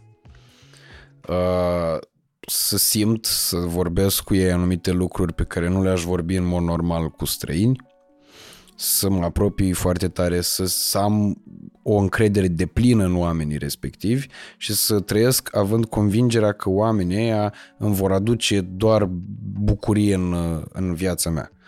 Cum se pot explica lucrurile astea? Uh, în afară de faptul că există o chimie între noi și că există uh, această compatibilitate despre care se vorbește și în uh, astrologie și care ar putea să stea la baza ideii astea de a uh, Uh, crea afinitate față de o persoană pe care nici n-ai mai văzut-o vreodată și de multe ori să fugi de cineva care, uh, eu știu, e o persoană destul de apropiată de tine și pe care n-ai chef să o vezi și cu care n-ai chef să vorbești mm. și cu care n-ai chef să te întâlnești și căruia nu, cărora nu vrei să le spui uh, ceea ce, ceea ce simți. Uh, repet, dincolo de faptul că se produce o chimie uh, pur și simplu între noi, oamenii, Uh, nu trebuie nici foarte mult pedalat pe chimia respectivă, pentru că de foarte multe ori te deschizi prea mult față de niște oameni pe care nu-i cunoști, pe care îi simți foarte apropiați, după care lucrurile este posibil să-ți treacă în extrema cealaltă pe măsură ce îi descoperi noua personalitate. Întâlnirile dintre suflete. Este foarte simplu. Adică în intersecțiile astea ale destinului cu liberul tău arbitru care hotărăște să o ia pe altă parte decât uh, drumul principal dintre Iași și București, este foarte posibil să ajungi, uh, să spunem, într-o uh, conjunctură în care trebuia să fii, nu știu, uh, în calitate de DJ, da? trebuia să pui muzică la o petrecere da? sau într-un club. Dar nu ajungi, pentru că nu ți-ai urmat, eu știu, sufletul și nu ai ajuns să, să îți investești bani în niște scule care să te ajute pe tine să faci practic ceea ce te pasionează. Dar ajungi acolo la masă cu niște prieteni. Da? Și acolo cunoști pe cineva. Deci este un punct în care ceva te încântă, că de fapt există acolo un DJ care pune muzică și aia este sufletul tău care îți spune că ești acolo. Dar în același timp, în punctul ăla de intersecție, te mai întâlnești cu niște oameni. Și atunci, de multe ori, un contabil care a terminat, de exemplu, contabilitatea, dar care are hartă de medic, ajunge să lucreze într-un spital. Înțelegi? Adică el a terminat contabilitatea și putea să lucreze într-o, nu știu, oriunde, da? Putea să lucreze într-o multinațională. Uh-huh. Dar el are hartă de medic. Din diverse motive s-a speriat. Nu? N-a mai făcut ceea ce ar fi trebuit să facă. Sau a fost descurajat. Și ajunge să facă contabilitate într-un spital. Adică este contabil, ajunge să facă contabilitate într-un spital. Acolo, față de unii medici pe care el îi întâlnește ca fiind uh, cei cărora le calculează salariul, are niște senzații de deja vu. Are niște senzații familiare. Era, ei erau posibil să fie potențialii lui colegi. Sau cine știe ce relații se mai puteau uh, închega, înțelegi, la locul acela de muncă. Sau oameni care știu foarte mulți oameni dintr-un domeniu, știu? Cineva este, nu știu, uh, ITist, dar cunoaște foarte mulți actori. Și se simte foarte bine în cercul respectiv. Și toată ziua stă cu ei sau se duce la teatru, dar el însuși probabil are niște abilități în sensul ăsta. De-aia spun că reinventarea și uh, disciplina asta a schimbării și a transformării noastre stă până la urmă la baza regăsirii de sine și la ideea de a te repune pe propriul tău destin. Să mai citești și în oglinzile astea care sunt de jur împrejurul tău și sunt oamenii care te întrebă, da, ce caut eu în... Uh, știi, ce caut eu aici? Ce, cine sunt? Ce, ce caut eu în cercul ăsta? O să intrăm și într-un subiect mai complicat decât ăsta. Eu sper că și răspund la întrebări, adică păi sper că cam... sunt, ești mulțumit de totuși, adică... Păi, nu e ca și cum aș, fi, aș putea fi mulțumit sau nemulțumit. Acum, sigur că da, uh, dacă răspunsurile alea ar coincide cu ceea ce mi-am trasat eu în cap despre ceea ce aș crede despre întrebările respective, că ar putea avea drept răspuns, cu siguranță satisfacția e mai mare, numai că, uh, de exemplu, treaba asta cu harta de medic m-a uh, te-a lovit în plexul da, solar. Da, mai că mi-a lucrat 25 de ani într-un spital ca jurist. Ah, ok, scuză Asta după patru, după patru ani de căutări. Nu, că nu-i de iertat, sub nicio formă. Mă gândeam nu, pur și simplu la lovit, exemplu. Am lovit puncte sensibile, dacă te-am văzut, a bătut un pic și de-aia te-am întrebat. Nu. Zic, mă, ce, ce, ce am lovit acolo? Mă știi? gândeam la, la exemplu pur și simplu pentru faptul că timp de patru ani mai mi-a tot căutat drumul pentru că ea voia să fie inginer sau ceva ce îi spuneau părinții și a ajuns să fie jurist și într-un spital. Și atunci mi-a venit mie toată, toată treaba acum, asta. Acum am înțeles și am creat niște conexiuni. Uh, cum se întâmplă de există persoane de care ne îndrăgostim și ne atașăm atât de rapid și uneori inexplicabil și logic? Adică din punct de vedere logic nu mai poate exista niciun fel de urma raționalului în direcția respectivă. E pur și simplu un atașament care se întâmplă și că e vorba aia cu dragoste la, la prima ce, vedere. La ce te referi? La cazul Pretty Woman sau uh, genul ăsta de cazuri Pretty Woman în care te îndrăgostești de o aparentă persoană neb- Am înțeles ce m-ai întrebat. Am înțeles perfect ce m-ai întrebat, dar parcă mi-ai mai pus și o a doua întrebare. Cumva, uh, nu e obligatoriu să dispară rațiunea. Adică nu este obligatoriu să uh, te îndrăgostești de o persoană neapărat uh, nepotrivită. Acolo este sectorul iubirilor imposibile. Și de foarte multe ori ni se pare nouă din exterior că ăia doi nu se potrivesc sau că uh, de ce se iubesc ei așa de mult, că uite ce diferențe sunt între ei. Nu știu, unul uh, este ortodox și altul este musulman sau unul este, are 20 de ani și altul are, celălalt are 40 de ani sau, nu știu, unul are facultate și altul nu are facultate sau nu știu, unul are bani și altul nu are, sau aia este grasă și ăla este slab. Ce a găsit la ea? Sau, înțelegi? Uh, foarte desele diferențe între îndrăgostiți, dar am să-ți răspund că am înțeles eu prima întrebare ce mi-ai pus. Acum am divagat eu puțin. Mm. Uh, evident că ține de chimia sufletelor lor și de, dacă nu e vorba despre chimia sufletelor lor, cu siguranță au o lecție de parcurs împreună. Uh, Există iubiri imposibile care ni se par nouă imposibile din exterior, dar lor nu, adică ei sunt foarte ok cum sunt ei așa. Și există iubiri imposibile care sunt din interiorul lor și care nu îi lasă să fie împreună. Adică de foarte multe ori discrepanțele astea dintre oameni, distanța, vârsta, religia, culoarea pielii, uh, fac în așa fel încât prejudecățile și așa mai departe, încât uh, oamenii respectiv să, nu știu, uh, se despartă. Dar um, ce mai întreba, dacă știi sau dacă uh, cum simți sau cum... Uh, tu îți dai seama de faptul că, nu știu cum să formulez ca să fiu cât se poate de uh, Adică eu am înțeles clar. întrebarea, dar nu știu eu cum să spun răspunsul, pentru că mi se pare foarte complexă întrebarea. Iubirile mari sunt programate să-ți apară în destin anyway, marile iubiri. Ok. Nu și cum îți dai seama dacă aia e mare iubire? După 20 de ani. Ok. Nu-ți dai seama atunci. Cam mult, nu prea e fezabil. Îți dai seama în momentul, după 20 de ani, după 30 de ani, în momentul ce a rămas în sufletul tău. Înțelegi ce spun? Adică este foarte greu Uh, o îndrăgosteală majoră poate să se confunde cu o mare iubire. Adică poți să îți pierzi mințile după cineva și să nu mai fii în stare să mai faci nimic. Dar uh, de foarte multe ori lucrurile se pierd în timp. Și se pierd foarte tare și îți dai seama că, nu știu, eu zic că toate simbolizează ceva. Faptul că uh, oamenii ăia ți-au trezit ceva în suflet, nu contează ce, și au trezit o energie din tine, mi se pare foarte important. Și fiecare om de genul acela are să-ți dea un mesaj, mai ales eu, de exemplu, care practic astrologie și uh, vorbesc cu oamenii. Nu? Și n-ai cum să tratezi din cărți uh, tema asta a iubirii. Este aiurea. Și cele mai uh, hămesite suflete, știi, care vin la consultație sunt, uh, mă rog, oamenii care au tot felul de probleme emoționale, sentimentale, nu? E normal. Uh, și uh, îi înțeleg pe foarte mulți. Adică nu pot să spun că mm, aș putea să... Dar recunosc fiecare tipar zodiacal, adică îmi dau seama fiecare zodie în parte cum se poartă, chiar dacă eu am cunoscut oameni din zodia respectivă, chiar dacă nu i-am cunoscut. Adică cel puțin pentru mine i-au simbolizat o lecție.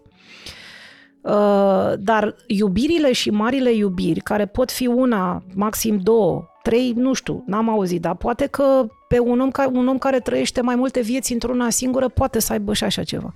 Un om care are dinamica asta de a muri, de a renaște, de a se reinventa un Highlander de ăsta, știi, care trăiește mai multe vieți într-una singură, nu neapărat 150 uh, de ani sau 500 de ani, uh, poate întâlni uh, și mai multe iubiri mari. Dar iubirile nu sunt multe. Sunt foarte puține și uneori nu sunt deloc. Nu sunt deloc pentru că unii uh, fug de ele, le e frică să investească emoțional, alții apucă și intră în niște închisori din astea conjugale în care asta e, așa a fost să fie. Uh, alții care nici măcar nu pot iubi. Nu pot iubi, pur și simplu. Nu au disponibilitatea asta emoțională de a se îndrăgosti, de a înțelege ce înseamnă dragostea. Nu știu dacă o fac dintr-un egoism sau dintr-o bătrânețe a spiritului care nu mai are de învățat lecția asta cel puțin în această existență. Uh, știi și atunci, știi și atunci, numai că se întâmplă de foarte multe ori ca cele două suflete da, să nu aibă același drum împreună, ăștia care se iubesc mult. Și atunci trebuie să se despartă. Și atunci trebuie să faci un compromis al sufletului tău, să-ți dai seama că tu, pe tine, tu pe tine trebuie să te iubești mai mult decât pe oricine altcineva. Tu, când te iubești pe tine, de fapt îl pui pe Dumnezeu mai presus de oricine și îți faci misiunea ta. Dacă persoana cealaltă nu te duce sau nu te conduce pe drumul pe care tu trebuie să fii, E o discuție foarte complicată. Dacă alegi să te sacrifici pentru persoana respectivă și să rămâi cu ea. Eu am văzut și cazuri de genul ăsta. Oameni care au dat cu piciorul la tot și s-au dus după marea iubire în Australia sau în America. Cunosc o doamnă la un moment dat care a trebuit să avea o astfel de iubire imposibilă. Era medic, uh, făcuse școală destul de multă, știa, avea și ea o misiune pe planeta asta să vindece oameni și să salveze vieți și s-a îndrăgostit de un bărbat care, un american, locuia în Statele Unite. Și pentru a împăca și capra și varza s-a mai dus și a mai făcut odată facultatea acolo. Știi că americanii nu-ți recunosc uh, studiile din uh, România. Ok. Și a, a, s-a dus, a fă, sacrificiul ei n-a fost să lase să-și abandoneze pacienții sau misiunea de viață. A vrut să fie și cu el și să fie și medic și să-și facă treaba. Și pentru chestia asta a mai învățat odată. Și cunoști deznodământul, poveștii? Da, sunt împreună, sunt ok, ah, okay. au copii, bă, trăiesc fericiți, dar bă, am văzut și varianta în care persoane care aveau misiuni importante au, au lăsat misiunea ca să-și urmeze dragostea. Nu pot să spun nici că asta este foarte greșit, dar întotdeauna l-a lipsit ceva. Le-au lipsit lucrurile alea din interior. Au stat și au, mă rog, poate că asta a fost compromisul lor. Dar uh, de multe ori dragostea, iubirea, este o lecție de viață și este un lucru pentru care unii oameni se nasc. Unii se nasc să uh, construiască, unii se nasc să salveze, alții se nasc să, uh, eu știu, procreeze, alții se nasc să, nu știu, aibă lecția prieteniei, alții se nasc să, să iubească și să învețe tema iubirii. Sunt foarte multe tipuri de destine, dacă dorești. Și tema iubirii pleacă din punctul meu de vedere de la iubirea, în primul rând de la iubirea de sine. De vreme mă, eu mă iubesc pe mine, eu pot să reprezint o garanție pentru cineva care vrea să mă iubească. Dacă eu nu mă iubesc pe mine, poate forma mea, uh, felul în care arăt, S-ar putea să se ducă, dar uh, câtă vreme eu nu am iubire de dăruit și spiritul meu nu comunică, ca să spunem așa, acolo s-ar putea să nu se nască o iubire sau să fie o iubire uh, trecătoare. Dar de multe ori există în, în viața asta oameni care se îndrăgostesc de oameni care aparent nu pot iubi sau care au senzația că nu pot iubi și oamenii ăia sunt de foarte multe ori persoane autodistructive care uh, merită salvate de către cel care, cum să spun, uh, se îndrăgostesc de ei sau reprezintă marea lor iubire. Și trebuie să stai, să întâi de toate să-l salvezi, să-l ajuți, să-l ridici la nivelul cu care, la care tu poți să ai o relație cu el, cu condiția ca el să dorească. Da? Și atunci îți continui drumul, dacă poți. Dacă nu, relația sufletelor după moarte continuă. Deci astea sunt uh, Uh, cum să spun, niște, co- niște relaționări dintre suflete. Nu sunt interesele noastre. În momentul în care te îndrăgostești, vezi pe unul că îți place cum arată sau cum se poartă sau te atrage fizic sau uh, ai nevoie de cineva în momentul ăla sau se potrivește, știi că mai e și setea asta, am nevoie de cineva sau ceva de genul, știi? Te duci și uh, consumi o iubire sau consumi o dragoste.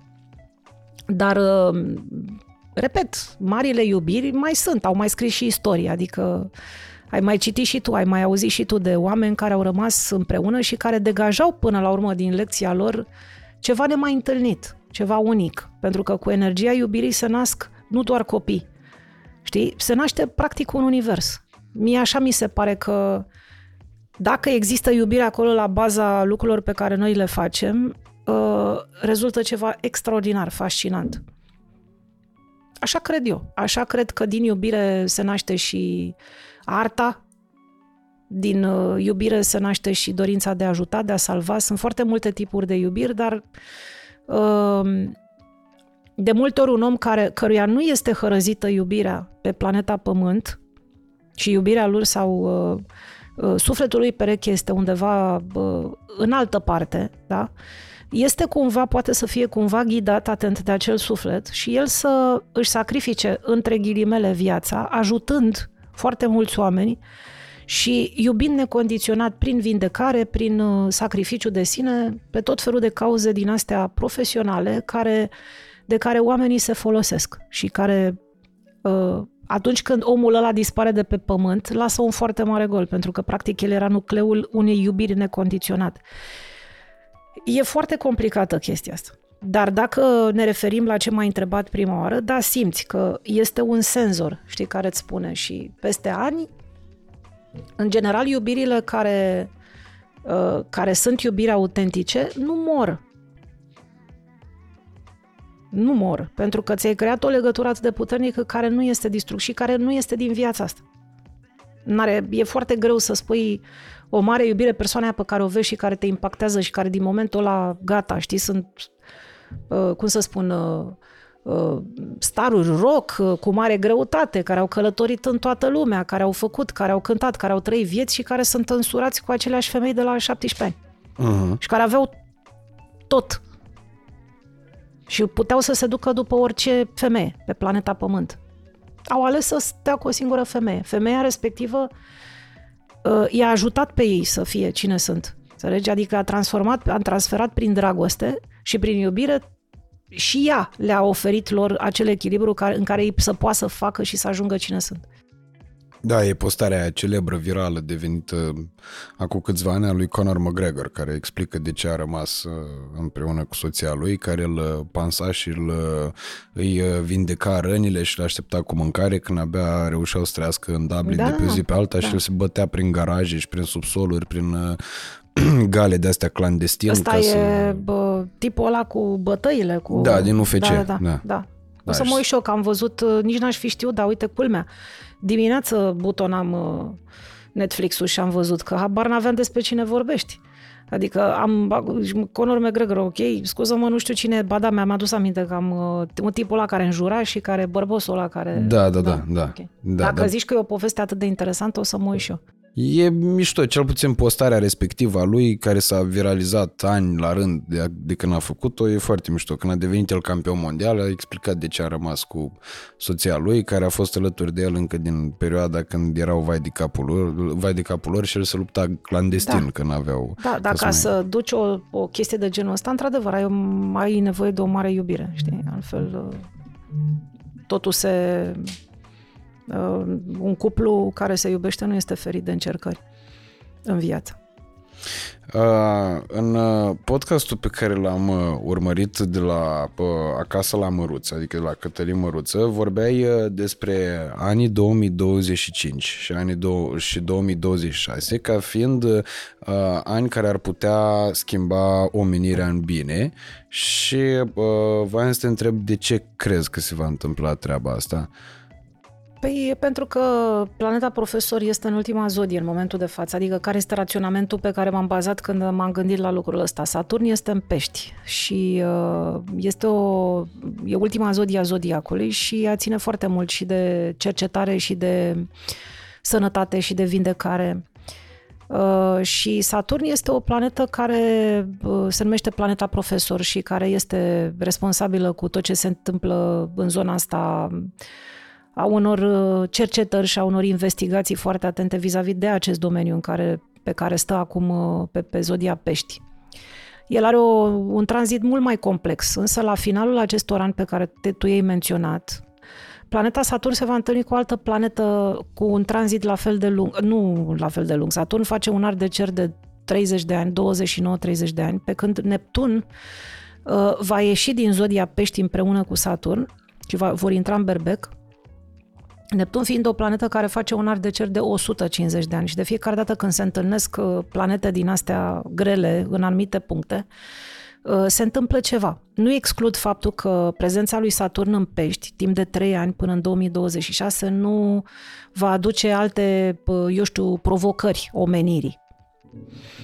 Uh, nu la nivelul pandemiei, dar va aduce tot felul de provocări. Însă eu am sentimentul că, plecând de la ce s-a întâmplat în ultimii ani, Uh, este posibil să se fi intensificat destul de mult aceste studii, cercetări și pe tot ce s-a întâmplat vis-a-vis de uh, faptul că deznodământul acestor ani, Saturn și Neptun uh, în zodia pește atunci când se vor întâlni, pot produce descoperiri. Da? Și mă legasem atunci când uh, faci tu referire la uh, discuția pe care am avut-o cu Cătărin, că atunci când se produc niște întâlniri de genul ăsta, tu ca astrolog trebuie să te uiți în urmă să vezi ce s-a întâmplat ultima oară când s-au întâmplat, ultima oară când s-au întâlnit okay. planetele. Exact cum am uitat în uh, pandemie când s-a întâlnit uh, uh, Pluton, Jupiter și Saturn în Capricorn, m-am uitat când s-au întâlnit ultima oară, nu se întâlniseră tot în Capricorn, ci în balanță. Ultima oară cel mai apropiat când s-au întâlnit toate trei. Și fusese în urmă cu 38 de ani. Și în urmă cu 38 de ani era tot o pandemie. Da? Deci la vremea respectivă s-a declarat uh, oficial pandemia de HIV. Deci se repetă niște se repetă niște cicluri. În urmă cu 150 de ani când s-a întâlnit, uh, sau aproximativ 150 de ani când s-a întâlnit Saturn și Neptun în zodia pești, da? că mai facem analogii și așa mai departe. Tot așa după trei ani de soluționare de a unor cercetări el, Saturnul ăla poate să studieze de foarte multă vreme, adică sunt anumite studii care poate să vină de 20 de ani, de 100 de ani, de 50 de ani, nu contează. Uh, vorbim de cancere, vorbim de boli uh, autoimune, vorbim de tot felul de probleme din astea care sunt uh, complicate, complexe și terapiile lor și tratamentele lor care sunt cu două tăișuri și așa mai departe. Nu înseamnă că un om, dacă ai descoperit un medicament și l-ai vindecat pe omul ăla de boală respectivă, el nu are și niște efecte secundare. Mm. Sunt foarte multe probleme care decurg din aceste terapii și din aceste tratamente.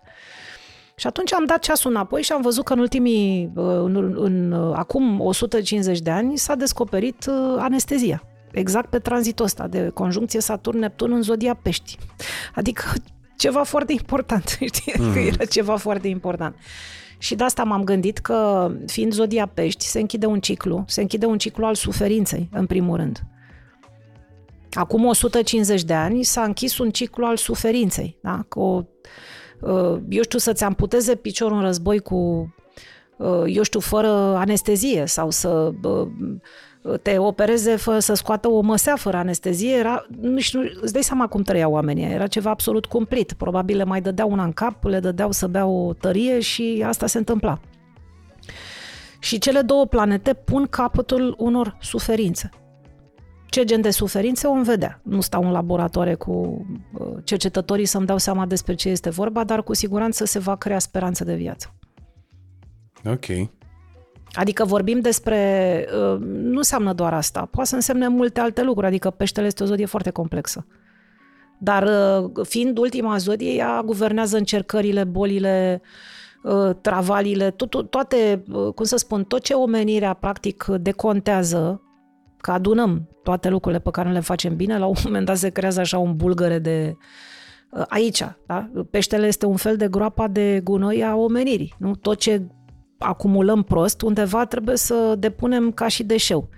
Și deșeurile alea, o perioadă, odată la o perioadă de timp, trebuie arse, trebuie uh, distruse. Uh-huh. Și se resetează karma.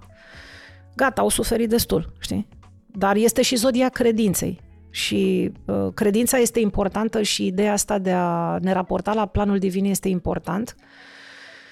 Pentru că, cum să spun, uh, și noi primim daruri de la univers în funcție de felul în care merităm să le primim. Da? Deci nu doar că am suferit, dar am și evoluat. Dar oricum se închide un ciclu. Iar sentimentul meu este că probabil la vremea respectivă vor fi niște uh, uh, invenții, cel puțin, Einstein, de exemplu, era născut în zodia pești. Și vor fi niște invenții care vor uh, contribui și vor ajuta foarte mult la ușurarea existenței noastre. Cum va fi, și aici intrăm într-o bă, zonă pe care cred că mulți dintre urmăritorii noștri o așteaptă bă, cu mare interes, Uh, cum va fi uh, restul anului? Cum va fi vara prima dată uh, anului 2023 și cum va fi uh, restul anului până la, până la final? Uite, eu acum uh, mi se pare că urmează o perioadă care e un pic mai uh, tensionată, știi? Este, sunt niște colțuș, colțișoare din astea de planete și de zodiac care sunt un pic mai uh, turbulente cam până spre 12 iunie. Uh, s-ar putea, pentru că Pluton este tot așa o planetă grea care a intrat în vărsător uh, după 250 de ani. Ea stă foarte puțin acum, undeva între martie și iunie, o să se întoarcă undeva în ianuarie 2024. Ciupește foarte puțin din zodia vărsătorului. Dar zodia vărsătorului este o zodie foarte... Bă, poate genera foarte multă anarhie, știi, pe unele, să spunem, aspecte astrale, cum urmează acum se întâmple între 21 mai și undeva începutul lunii iunie, dar una peste alta până pe 12 iunie cât stă Pluton acolo. Și uh, dincolo de faptul că generează o serie de înfundături așa la nivel de fie de conștiințe colective, fie de oameni, avem senzația că sunt unele lucruri care nu funcționează și se înțepenesc. Uh, se mai creează, probabil, unele tensiuni, distrugeri, anarhii sociale, revolte, se mai încing spiritele, cum s-ar spune. Da? Adică oamenii au senzația că, domne, uite, am înțeles că există o greva profesorilor sau ceva de genul. Uh-huh. Dar uh, genul ăsta de conjuncturi generează și fenomene naturale care nu sunt dintre cele mai simpatice. Um, o să le depășim undeva pe la jumătatea lunii iunie și o să intrăm într-o epopee, dacă vrei, uh, anul ăsta 2023 este vorba, aduce așa un fel de epopee a relațiilor.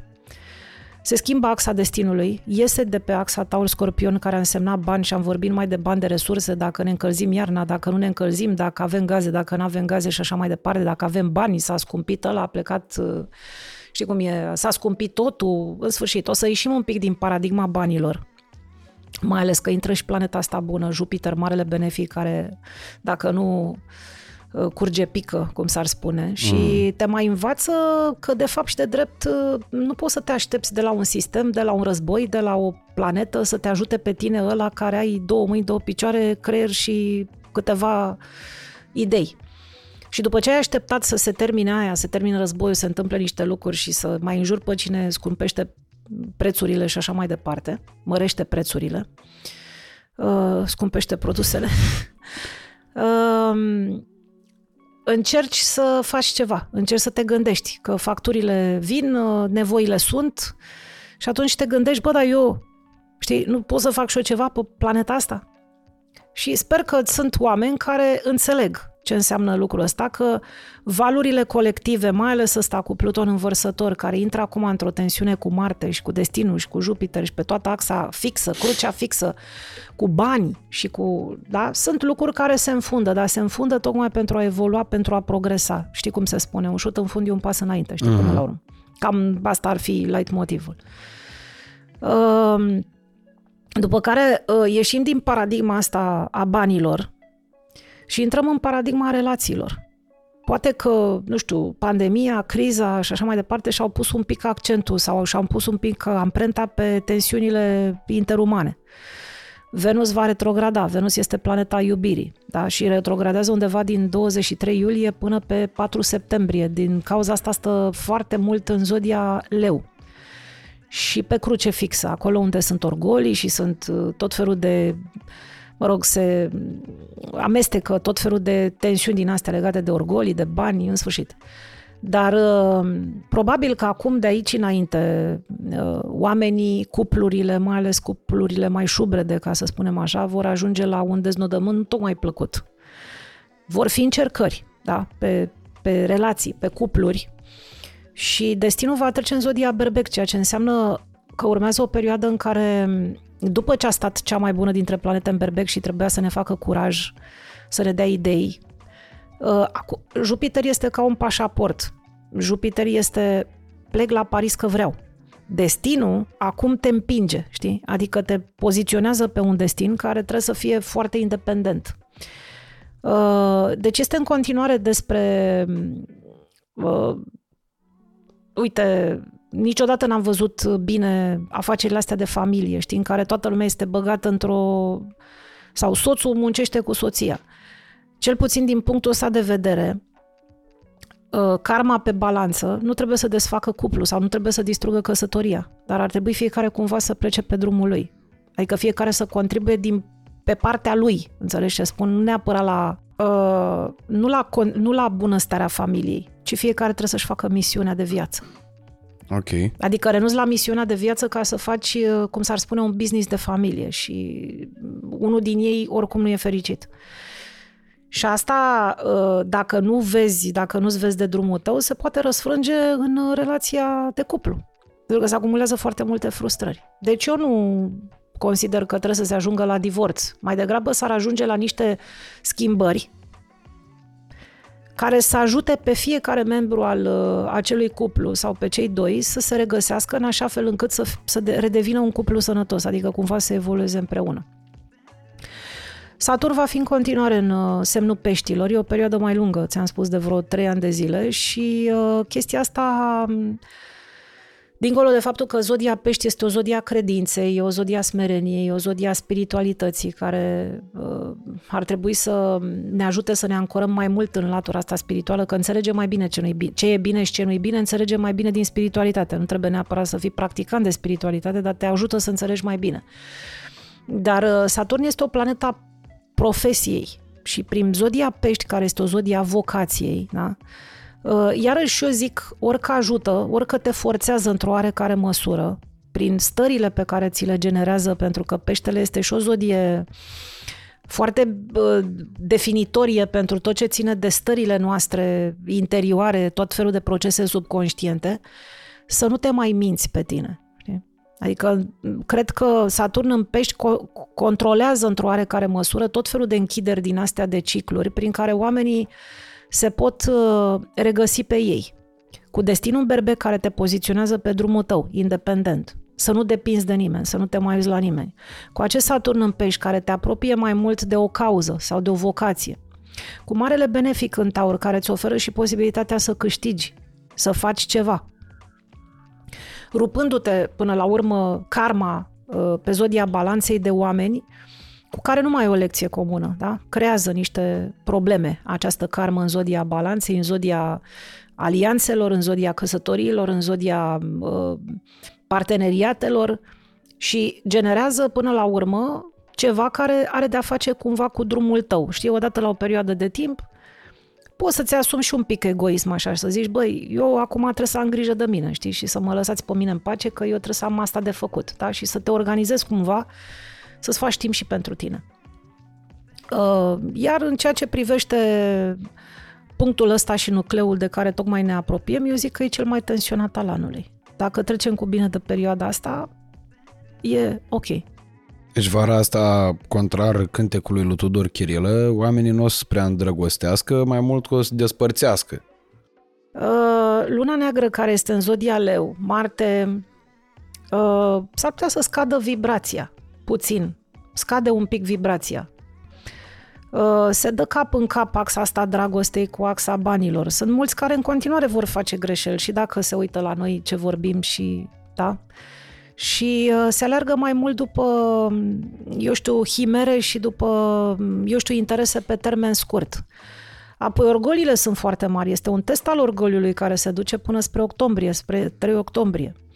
Uh, dacă ne controlăm orgoliul și dacă lăsăm de la noi, uh, putem să nu pierdem anumite lucruri, că sunt foarte mulți oameni care distrug din orgoliu. Pur și simplu, adică iau decizii la nervi de orgoliu, să nu sufere după nu știu care, se mărită cu nu știu care ca să nu fie singuri, um, să fie și ei ca alții și așa mai departe. Copiază modele, destinul e în berbec, du-te pe modelul tău, du-te pe drumul tău. Uh, diminuăm orgoliu cât se poate, că e un drăcușor acolo care se joacă. Cu, adică, cum să spun, uh, astrele lucrează oricum și dacă noi știm și dacă nu știm. Dar ne, pot, ne poate feri ceea ce știm, faptul că orgoliul anul ăsta, 2023, este dat la flacără maximă, să mai judecăm încă o dată înainte de a lua o hotărâre.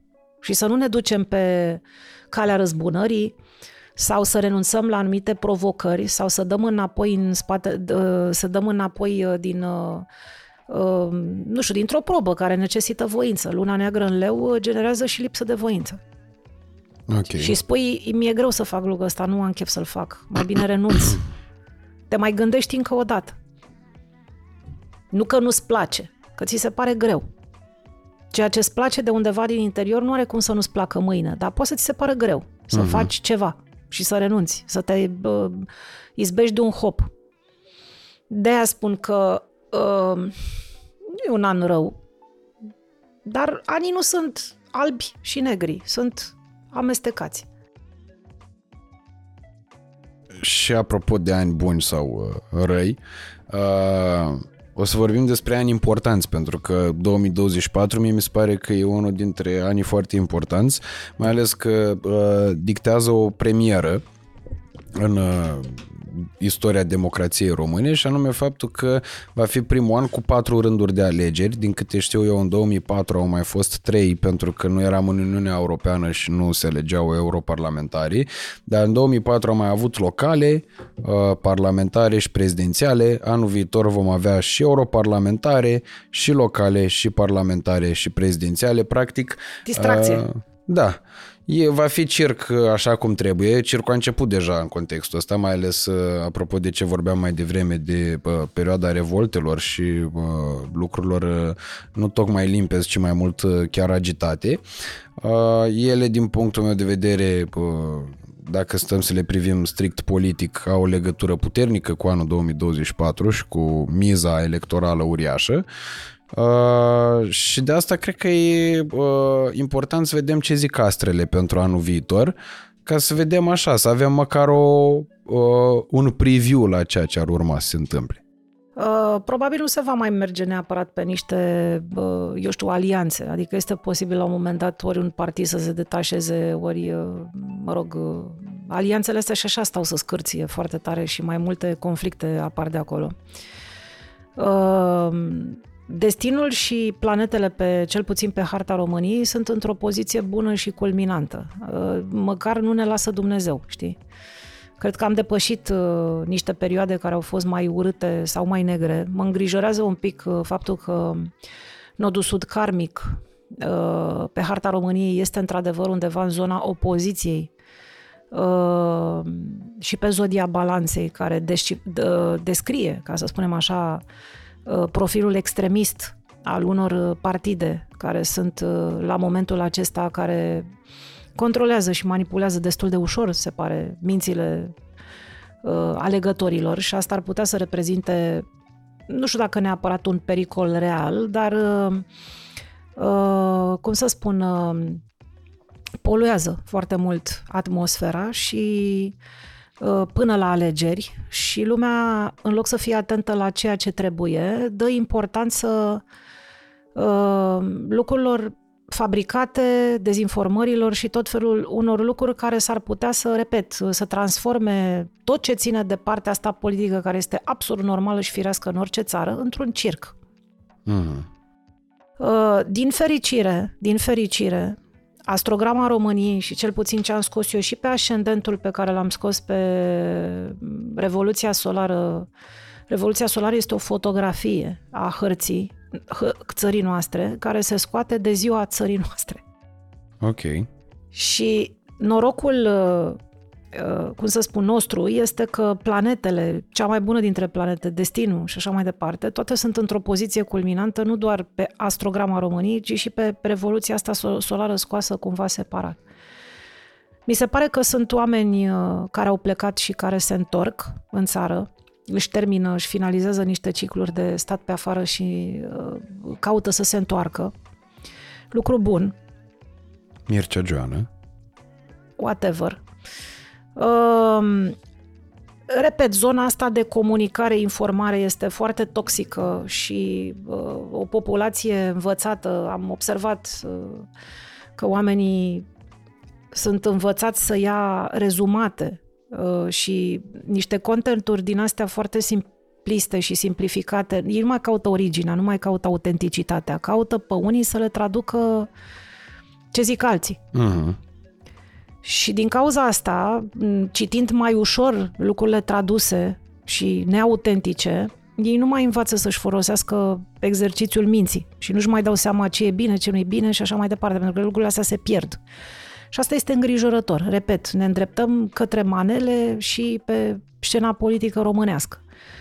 Norocul țării noastre este că nu se va sfârși prost, nu suntem într-o perioadă neagră, suntem, am depășit o perioadă de șase ani care a fost grea și care a plecat din uh, 2017-2018. Adică dacă a trebui, România a trebuit să treacă prin niște probe grele, a trecut deja. Și nu știu să-ți spun procentajele și ce se va întâmpla la vremea respectivă. De când a intrat fimea în politică, vorbesc mai, uș- mai puțin de politică, că se este conflict de interese în familie.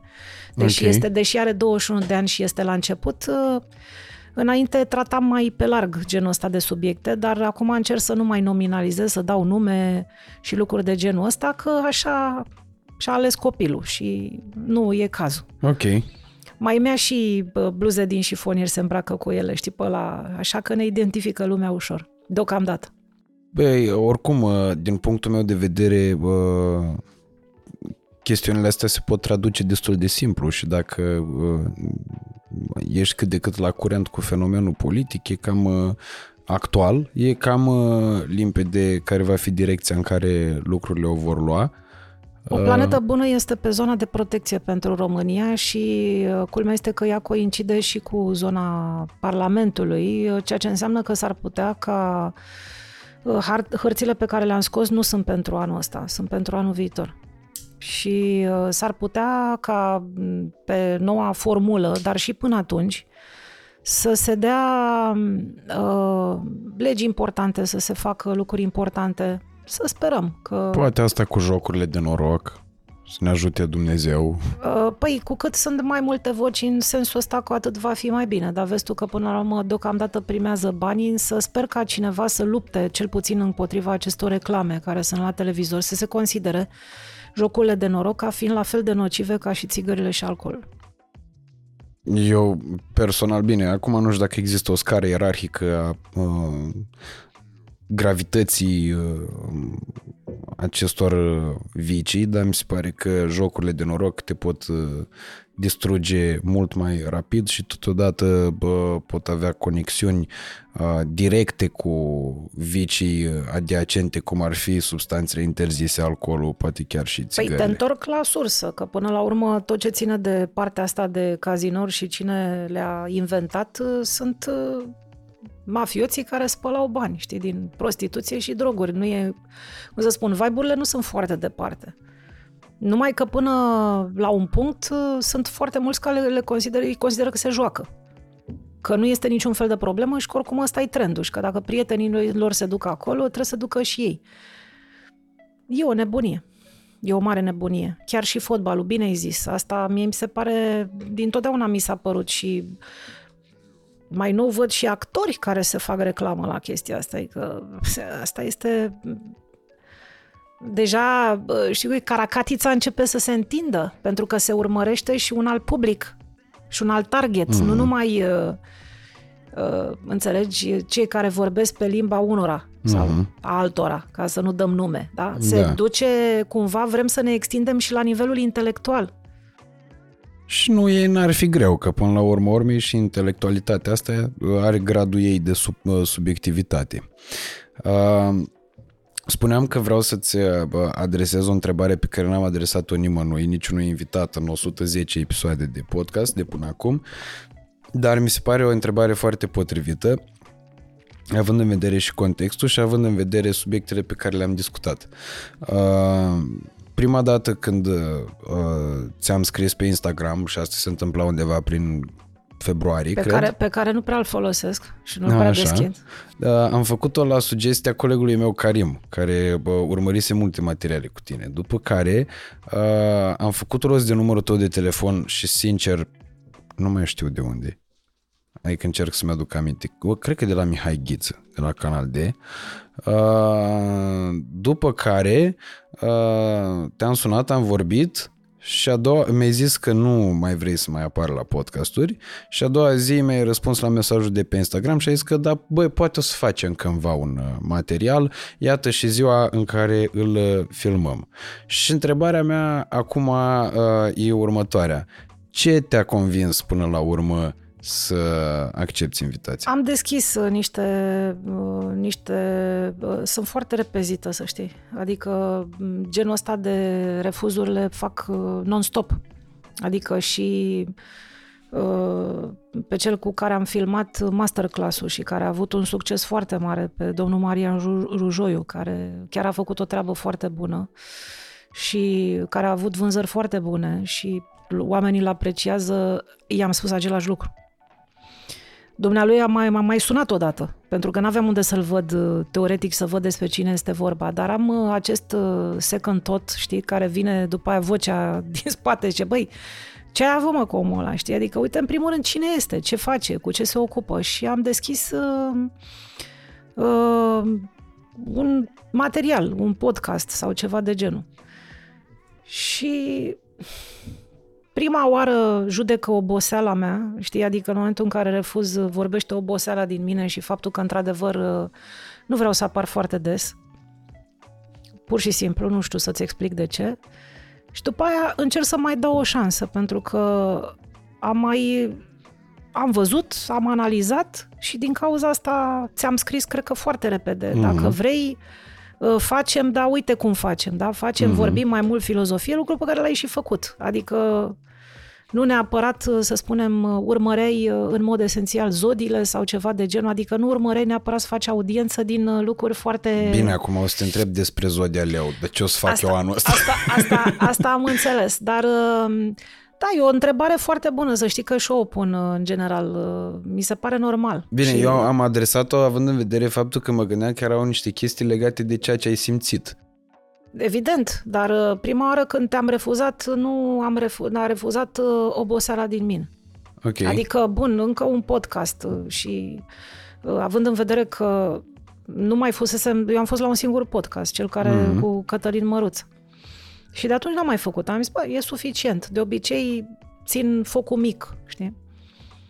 Uh, și lucru pe care l-am redus oricum foarte mult cu aparițiile mele televizate, adică acolo sunt refuzuri, uh, dar nu refuz oamenii, eu nu refuz oamenii, eu încerc să mă să nu mă consum pe mine foarte tare. Asta este, că asta cred că ți-am și spus, mm. eu nu te mm. refuz pe tine.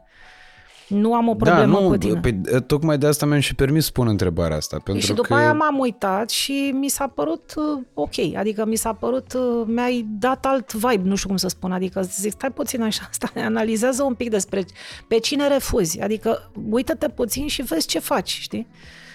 Și am învățat să mai fac și lucrul ăsta.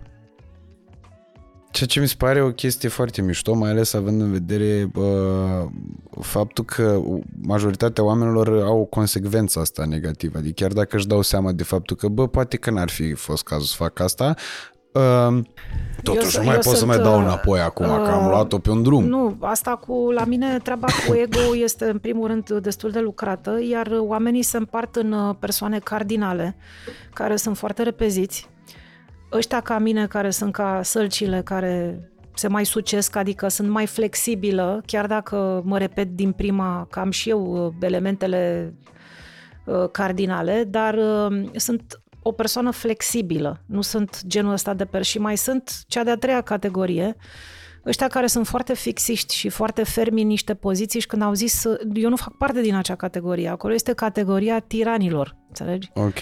Și întrebarea ta tradusă în felul ăsta prin care eu ți-o explic, înseamnă de multe ori că mai sunt niște personaje în mine care sunt de altă părere cu, decât ceea ce fac eu inițial. Și dacă am eu feeling-ul ăsta că n-am făcut bine, Asta este, nu mă costă absolut nimic să dau un mesaj, să zic, nu știu dacă ți-am zis scuze, că nu știu dacă te lezasem cu ceva, dar am spus, da, ok. Nu, sub nicio formă. Da, ok, facem. Da? Adică nu, nu este duplicitate, este, sunt zodii duble. Și dublurile astea de multe ori gândesc diferit pe o singură problemă. Și dacă unul se repede și zice ceva, altul vine, stai puțin, mai, mai vorbim puțin și luăm o hotărâre.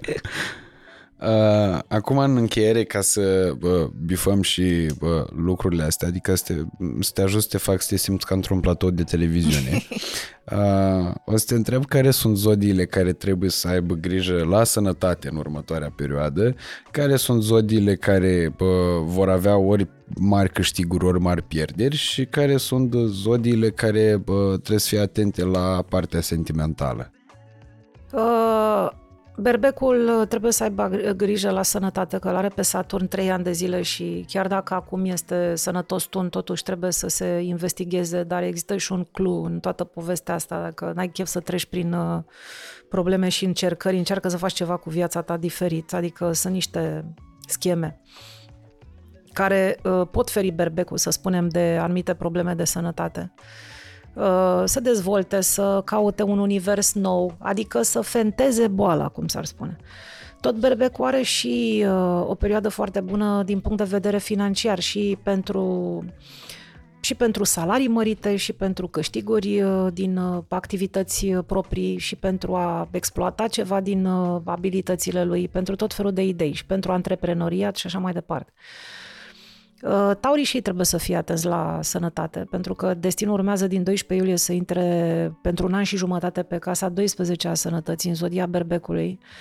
Um, atenție la problemele legate de ochi, de migrene, de cap, da, problemele astea neurologice, accidente, lovituri la cap, eventual nas, sinusuri și tot felul de... Adică n-aș, uh, uh, cum să spun, pedala pe ideea asta de rinoplastii sau operații din acestea estetice mai degrabă pentru a repara niște probleme patologice. Ei sunt norocoși pur și simplu pentru că l-au pe Jupiter, pe marele benefic.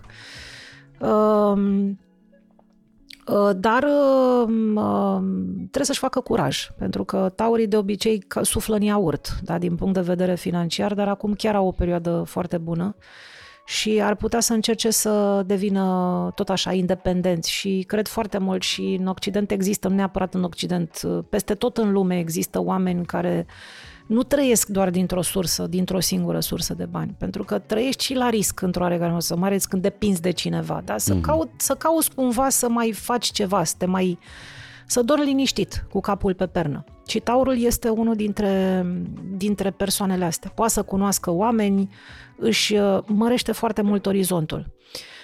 Uh, gemenii, culmea este că termină o perioadă mai grea din punct de vedere medical și pentru ei uh, urmează vindecare, e o perioadă bună, o perioadă care pune punct la o serie de încercări pe care, pe care le-au avut în zona asta.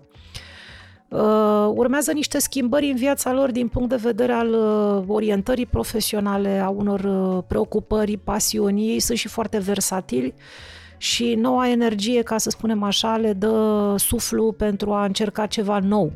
Și aici s-ar putea să cunoască oameni, să-și schimbe prietenii, să bă, intre bă, cumva în cercuri noi, să aibă preocupări noi, pasiuni noi, care s-ar putea să plece de la o pasiune, dar mai târziu s-ar putea să se transforme într-o carieră, într-o, în ceva solid.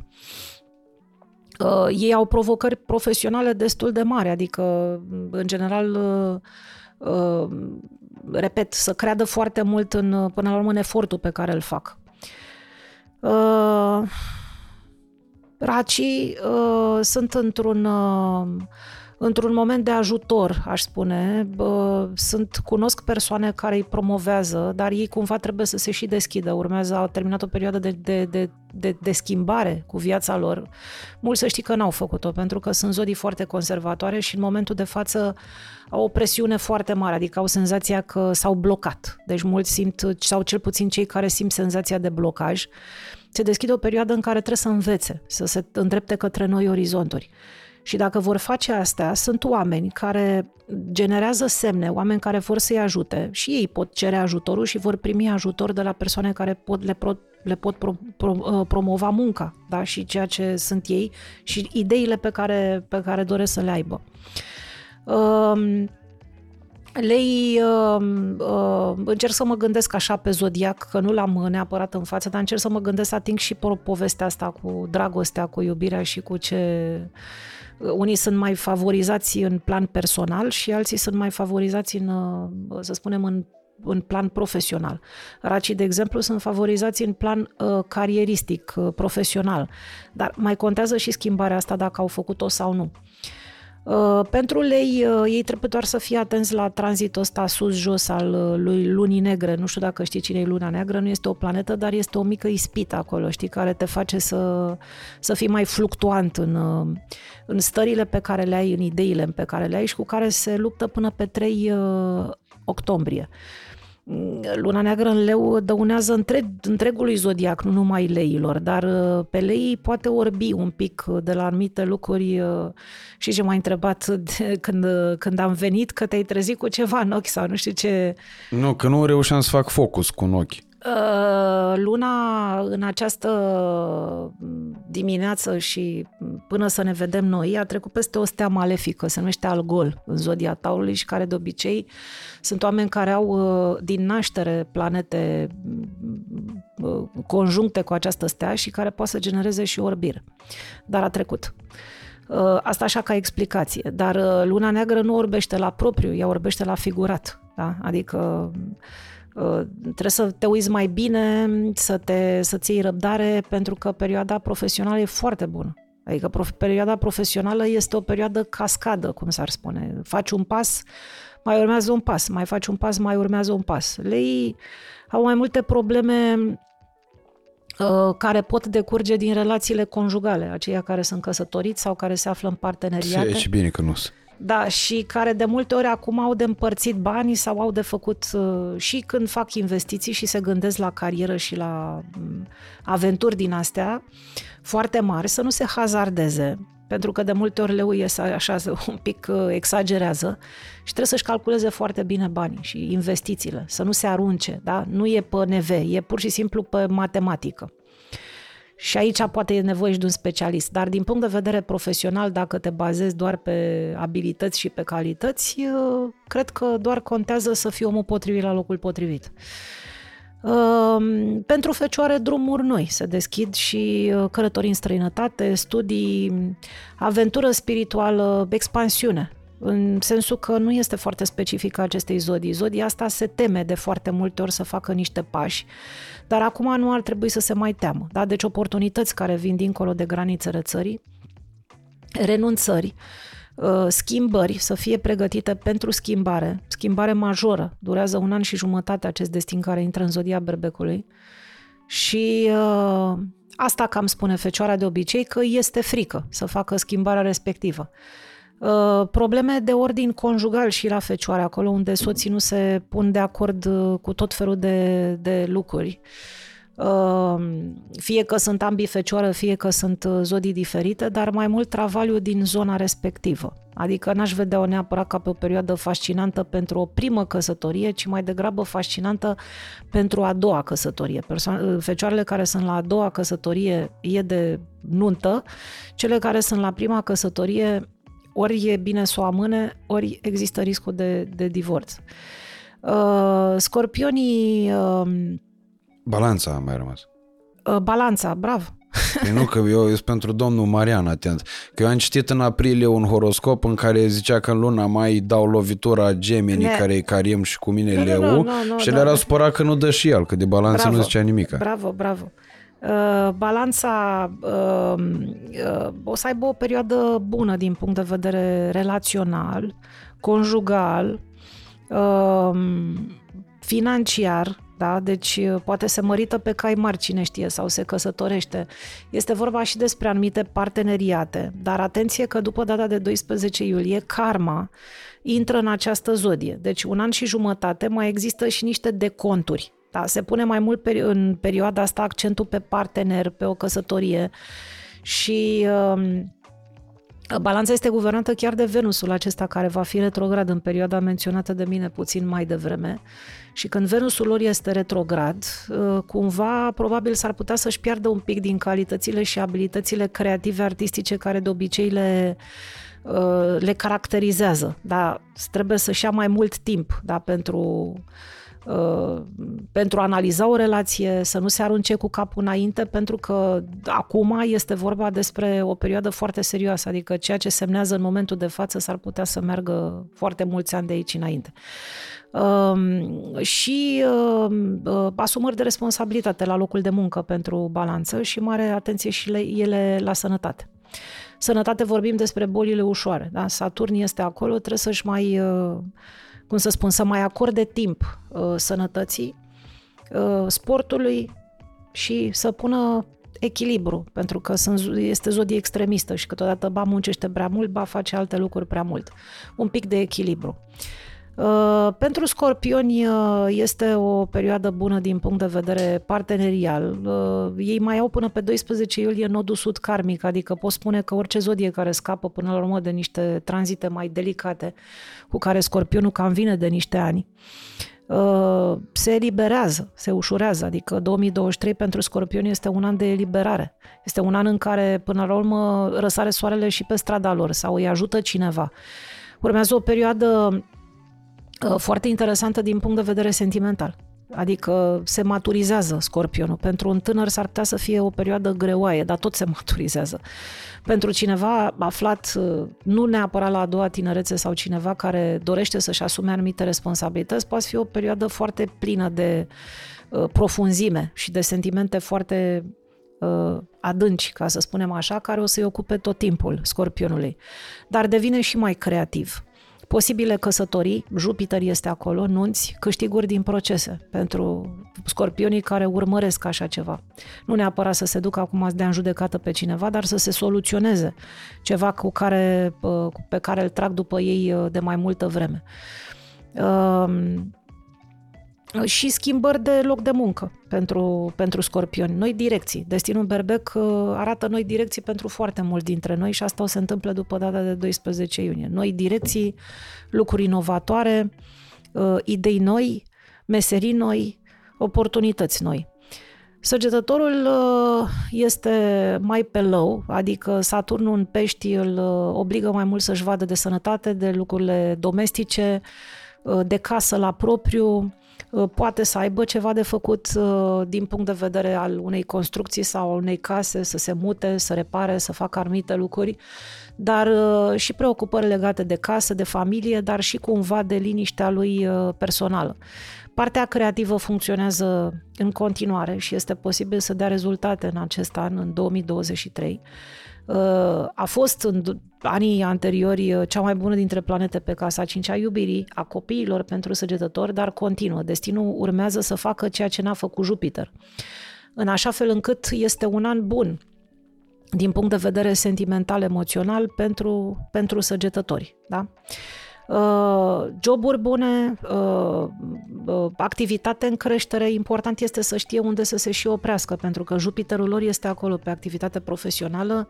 Apropo de discuția pe care o aveam mai devreme, este foarte posibil ca unii să intre în vria asta a banilor și să zic, uite, câștig și mai bine sau câștig și mai mult și la un moment dat să obosească. Tocmai am spus că săgetătorul nu este pe o energie foarte bună și atunci trebuie să facă un pic de echilibru, da? adică să nu își pună sănătatea la bătaie. Ehm, Capricornii au și ei o perioadă fastuoasă, așa, din punct de vedere uh, sentimental, emoțional, Uh, pentru că este Jupiter care intră după 12 ani pe casa iubirii și a copiilor, unde este dragoste, mai apar și copii, atenție. Uh, dar și realizări cu copiii mai mari, da? și cei care poate nu sunt la prima dragoste și care nu urmăresc să procreeze, uh, au satisfacții prin copii. Pot, se, pot îndrăgosti, dar la fel de bine pot, și foarte, pot fi foarte prolifici din punct de vedere creativ, mai ales cei care se ocupă de așa ceva. Altfel, uh, un an de uh, distracție, un an în care își propun să, să o lase mai, uh, uh, mai încet cu munca. Uh, se pot muta, își pot, își pot schimba domiciliul sau pot continua anumite proiecte pe care le-au început uh, cumva în anii următori. Pot face cursuri, își pot lua diplome, pot uh, să înceapă să predea anumite lucruri, mare activitate pe zona de acte, documente, contracte și drumuri și mă rog, uh, procese anevoioase din punct de vedere patrimonial care au la bază uh, uh, uh, hârțogăraie din asta foarte stu, stufoasă, da? Și pe, de care mulți se feresc, le frică să se apuce să mute munți. Uh, Uh, vărsătorul și el are o perioadă de eliberare, cu excepția acestui Pluton care a intrat foarte puțin și care poate să creeze mici uh, tensiuni, ca să spunem așa, în relații, în familie, patrimoniale și așa mai departe. Totuși au un an de eliberare și de concluzii, motiv pentru care vărsătorul s-ar putea să dorească să crească, să investească, să-și cumpere, să investească pentru mai târziu, să gândească ce face la pensie, să se gândească din ce mai scoate bani calculează foarte mult și îi și ies. Lucrurile patrimoniale și uh, imobiliare pentru vărsător uh, sunt uh, foarte bune anul acesta, dar ar trebui într-o oarecare măsură să continue, să comunice, să citească, să scoată bani din comunicare. Vărsător este și o zodie care guvernează și ce faci tu și tot ce ține de, să spunem, valul ăsta online și lucrurile care sunt uh, sunt foarte multe meserii care au apărut uh, de marketing digital uh, și așa mai departe. Deci tot ce ține de partea asta de comunicare și abilitățile pe care le au și inclinațiile care le au în această direcție.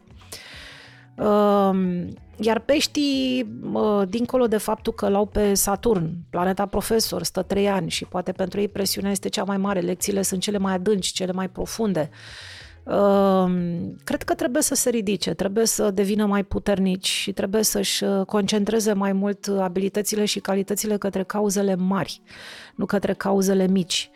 Uh, au o perioadă bună din punct de vedere de a deveni independenți, de a nu mai depinde de cineva, de a uh, eu știu, de a învăța lucruri noi, de a se recalifica, de a-și cumpăra o mașină, e Jupiter acolo care permite, vine Jupiter odată la 12 ani, nu-ți cumperi odată la 12 ani o mașină, dar pe de altă parte uh, s-ar putea să ai parte anul acesta de o achiziție de care să se bucure încă 12, adică să investească bine. Însă se pune foarte mult accentul pe comunicare. Sunt foarte mulți care au abilități, care au, uh, eu știu, talente și sunt foarte introverți. Este o zodie introvertă, nu, nu exprimă. Uh, și dacă sunt conștienți de lucrul ăsta, exprimarea de sine și a ceea ce sunt ei uh, îi va ajuta propriu-zis să câștige bani. Adică ei trebuie să exploateze practic pe ei, mai ales dacă au ajuns la o, o anumită vârstă la care nu se mai regăsesc neapărat să lucreze într-o multinațională sau ceva de genul acesta. Am terminat zodiacul. Este Zodiacul pe scurt. Zodiacul pe lung este pe site-ul meu și este, nu e reclama asta, dar... Ba, trebuie să fie. Nu, nu, nu stai, stai un pic. Nu e reclamă, dar am, un, am mai multe, nu știu cum să spun, uh, pot să scriu foarte lung și pot să scriu interminabil și să nu mă mai opresc și să mi se pare că nu mai termin și am și, uh, uh, cum să spun, exercițiul ăsta al... Rezumării. Foarte, da, învățat tot în televiziune. Îți mulțumesc din tot sufletul și îți mulțumesc foarte mult, Cristina, pentru uh, întâlnirea de astăzi. Uh, chiar e o întâlnire care mă onorează și mă bucură foarte mult. Uh, dacă poți să uh, ne spui despre site-ul tău uh, unde oamenii pot uh, să acceseze, uh, cu mare drag te invit să uh, faci treaba asta și uh, oriunde mai pot accesa uh, oamenii serviciile pe care tu le uh, uh, oferi în măsura în care mai ai și timp să le mai oferi. Mm, sunt, uh, eu sunt mai mult pe Facebook și pe Facebook uh, uh, comunic în general și fac niște analize, nu pe Instagram. Instagramul mi este total neprietenos. Nu sunt acolo, nu știu de ce sunt. Sunt așa, dar nu mi este facil și atunci sunt doar pe Facebook. Știu că sunt foarte mulți care se uită doar pe Instagram, numai că uh, scriu și despre astrologie, mai nou fac niște mici alegorii despre planete pe care la fel le personific și le dau suflet și uh, creez niște povești, nu știu cât o să mă țină, dar uh, deja sunt la capitolul 7 Uh, unele analize pe care le mai fac din când în când, când fierbe societatea, nu le fac tot timpul, dar când simt undeva că fierbe societatea, încerc să vin cu o analiză din punctul meu de vedere, nu știu, uh, la un coronat pe Charles, de exemplu, știi? Se întâmpla să fie lumea curioasă, în sfârșit. Uh, deci eu acolo scriu uh, interactiv. Site-ul meu este doar cu zodiacul care îl scriu, care îl fac din decembrie și care rămâne acolo un an de zile. Uh, s-a numit astrostar.ro și se poate intra direct din astrostar.ro pentru că l-am uh, recuperat și l-am uh, i-am creat un link la noul site care se numește astrid cu minus, astr minus id.ro știu că este complicat, dar e fată și o cheamă Astrid. Uh, pe okay. celălalt, celălalt era băiat și îl chema Astrostar. Am făcut o schimbare de sex a site-ului, I'm sorry. Deci ASTR minus... În ton cu vremurile. Da, da, da. Așa a cerut, uh, așa s-a manifestat. Uh, ASTR minus ID, da? ID astral înseamnă, dar uh, simplu Astrid. Oricum o să punem linkurile în descrierea videoclipului, da. deci le puteți accesa Acolo din nu am, descriere. Uh, acolo nu este ceva interactiv, este mai încarc cât un filmuleț, cât o uh, apariție, dacă așa, o să pun uh, evident podcastul cu tine. Ai pus niște întrebări care m-au răscolit uh, foarte mult, adică uh, profunde și adânci, chiar dacă discuțiile noastre s-au referit la bani, totuși au atins niște puncte și mă bucur că uh, gândești și tu la fel, da? Că nu toată lumea gândește, toată mă treabă și ce și care este problema dacă cineva face așa și așa mai departe. Asta înseamnă că ai niște valori bune.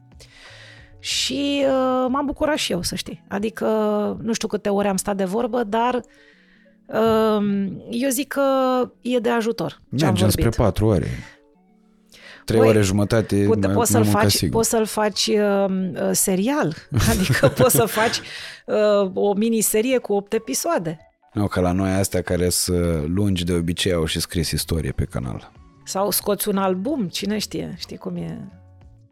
Cu siguranță o să decupăm și zodiile frumos, le punem pe uh, TikTok, pe toate astea Dar unde o să pun lumea. și eu uh, podcastul pe, pe site-ul meu, va rămâne acolo și uh, sper să să fi fost de ajutor. Îți mulțumim tare mult, cu siguranță a fost de ajutor și pă, le mulțumim foarte mult oamenilor care s-au uitat la noi, uh, oameni pe care îi mai rugăm să și ajute acest videoclip cu un like, un uh, comentariu și dacă vi s-a părut uh, de folos pentru cineva din anturajul dumneavoastră, distribuiți-l acelei sau acelor persoane după cum considerați. Dacă nu v-a plăcut, știți regula, distribuiți-l dușmanilor pentru că acesta vă poartă, aceștia vă poartă pică, dar n-au valoarea voastră. Uh, nu uitați să vă abonați dacă încă n-ați făcut-o, pentru că în continuare sunt mult mai mulți vieweri decât abonați la acest uh, canal de YouTube și ar fi bine uh, să fiți la curent, că cine știe când mai facem ceva mișto, noi sperăm în fiecare săptămână. Uh, Dacă nu v-ați abonat la canalul secundar, din nou vă recomandăm să o faceți pentru că am fost în Bulgaristan și am făcut vlog foarte frumos pe care vi-l recomandăm uh, să-l urmăriți pentru că e foarte șmecher. Uh, de asemenea, deja mai avem un vlog pe dreapta, iar uh, în două săptămâni de când voi vă uitați la acest episod, plecăm în Malta unde vom filma din nou. Păcat ar fi să nu ne urmăriți. Mai mult decât atât, Uh, se apropie cu pași repezi, finala te cunosc de undeva, așadar vă rugăm din inimă, accesați linkul din descriere și votați-ne pentru premiul de popularitate pe mine și pe Cerebel. Asta sigur, doar dacă vă place de noi. Dacă nu vă place, votați pe Urs și pe Emilian. Uh, și pe Damian Drăghici, care a fost super băiat, super gentleman și mi-a spus uh, chiar zilele trecute de faptul că uh, a sunat-o pe Cristina pentru podcast și amândoi au convenit să amâne puțin podcastul ca să nu se calce cu acesta, așa se face în momentul în care a ajuns la un anumit nivel și nu mai ai concurență cu nimeni decât cu tine. Uh, mai departe, ce trebuie să vă mai zic? Uh, să aveți o vară frumoasă, că a început să fie cald afară și frumos, aveți grijă la luna asta neagră, ascultați piesa de la Elena Gheorghe, Luna albă, lună înșeată, astea cu macedonești, dacă aveți cu ochiul clipiți mai mult, poate vă reveniți și cam atâta, na. Fiți și voi atenți, că viața e surprinzătoare și frumoasă. Vă pupăm și vă mulțumim mult!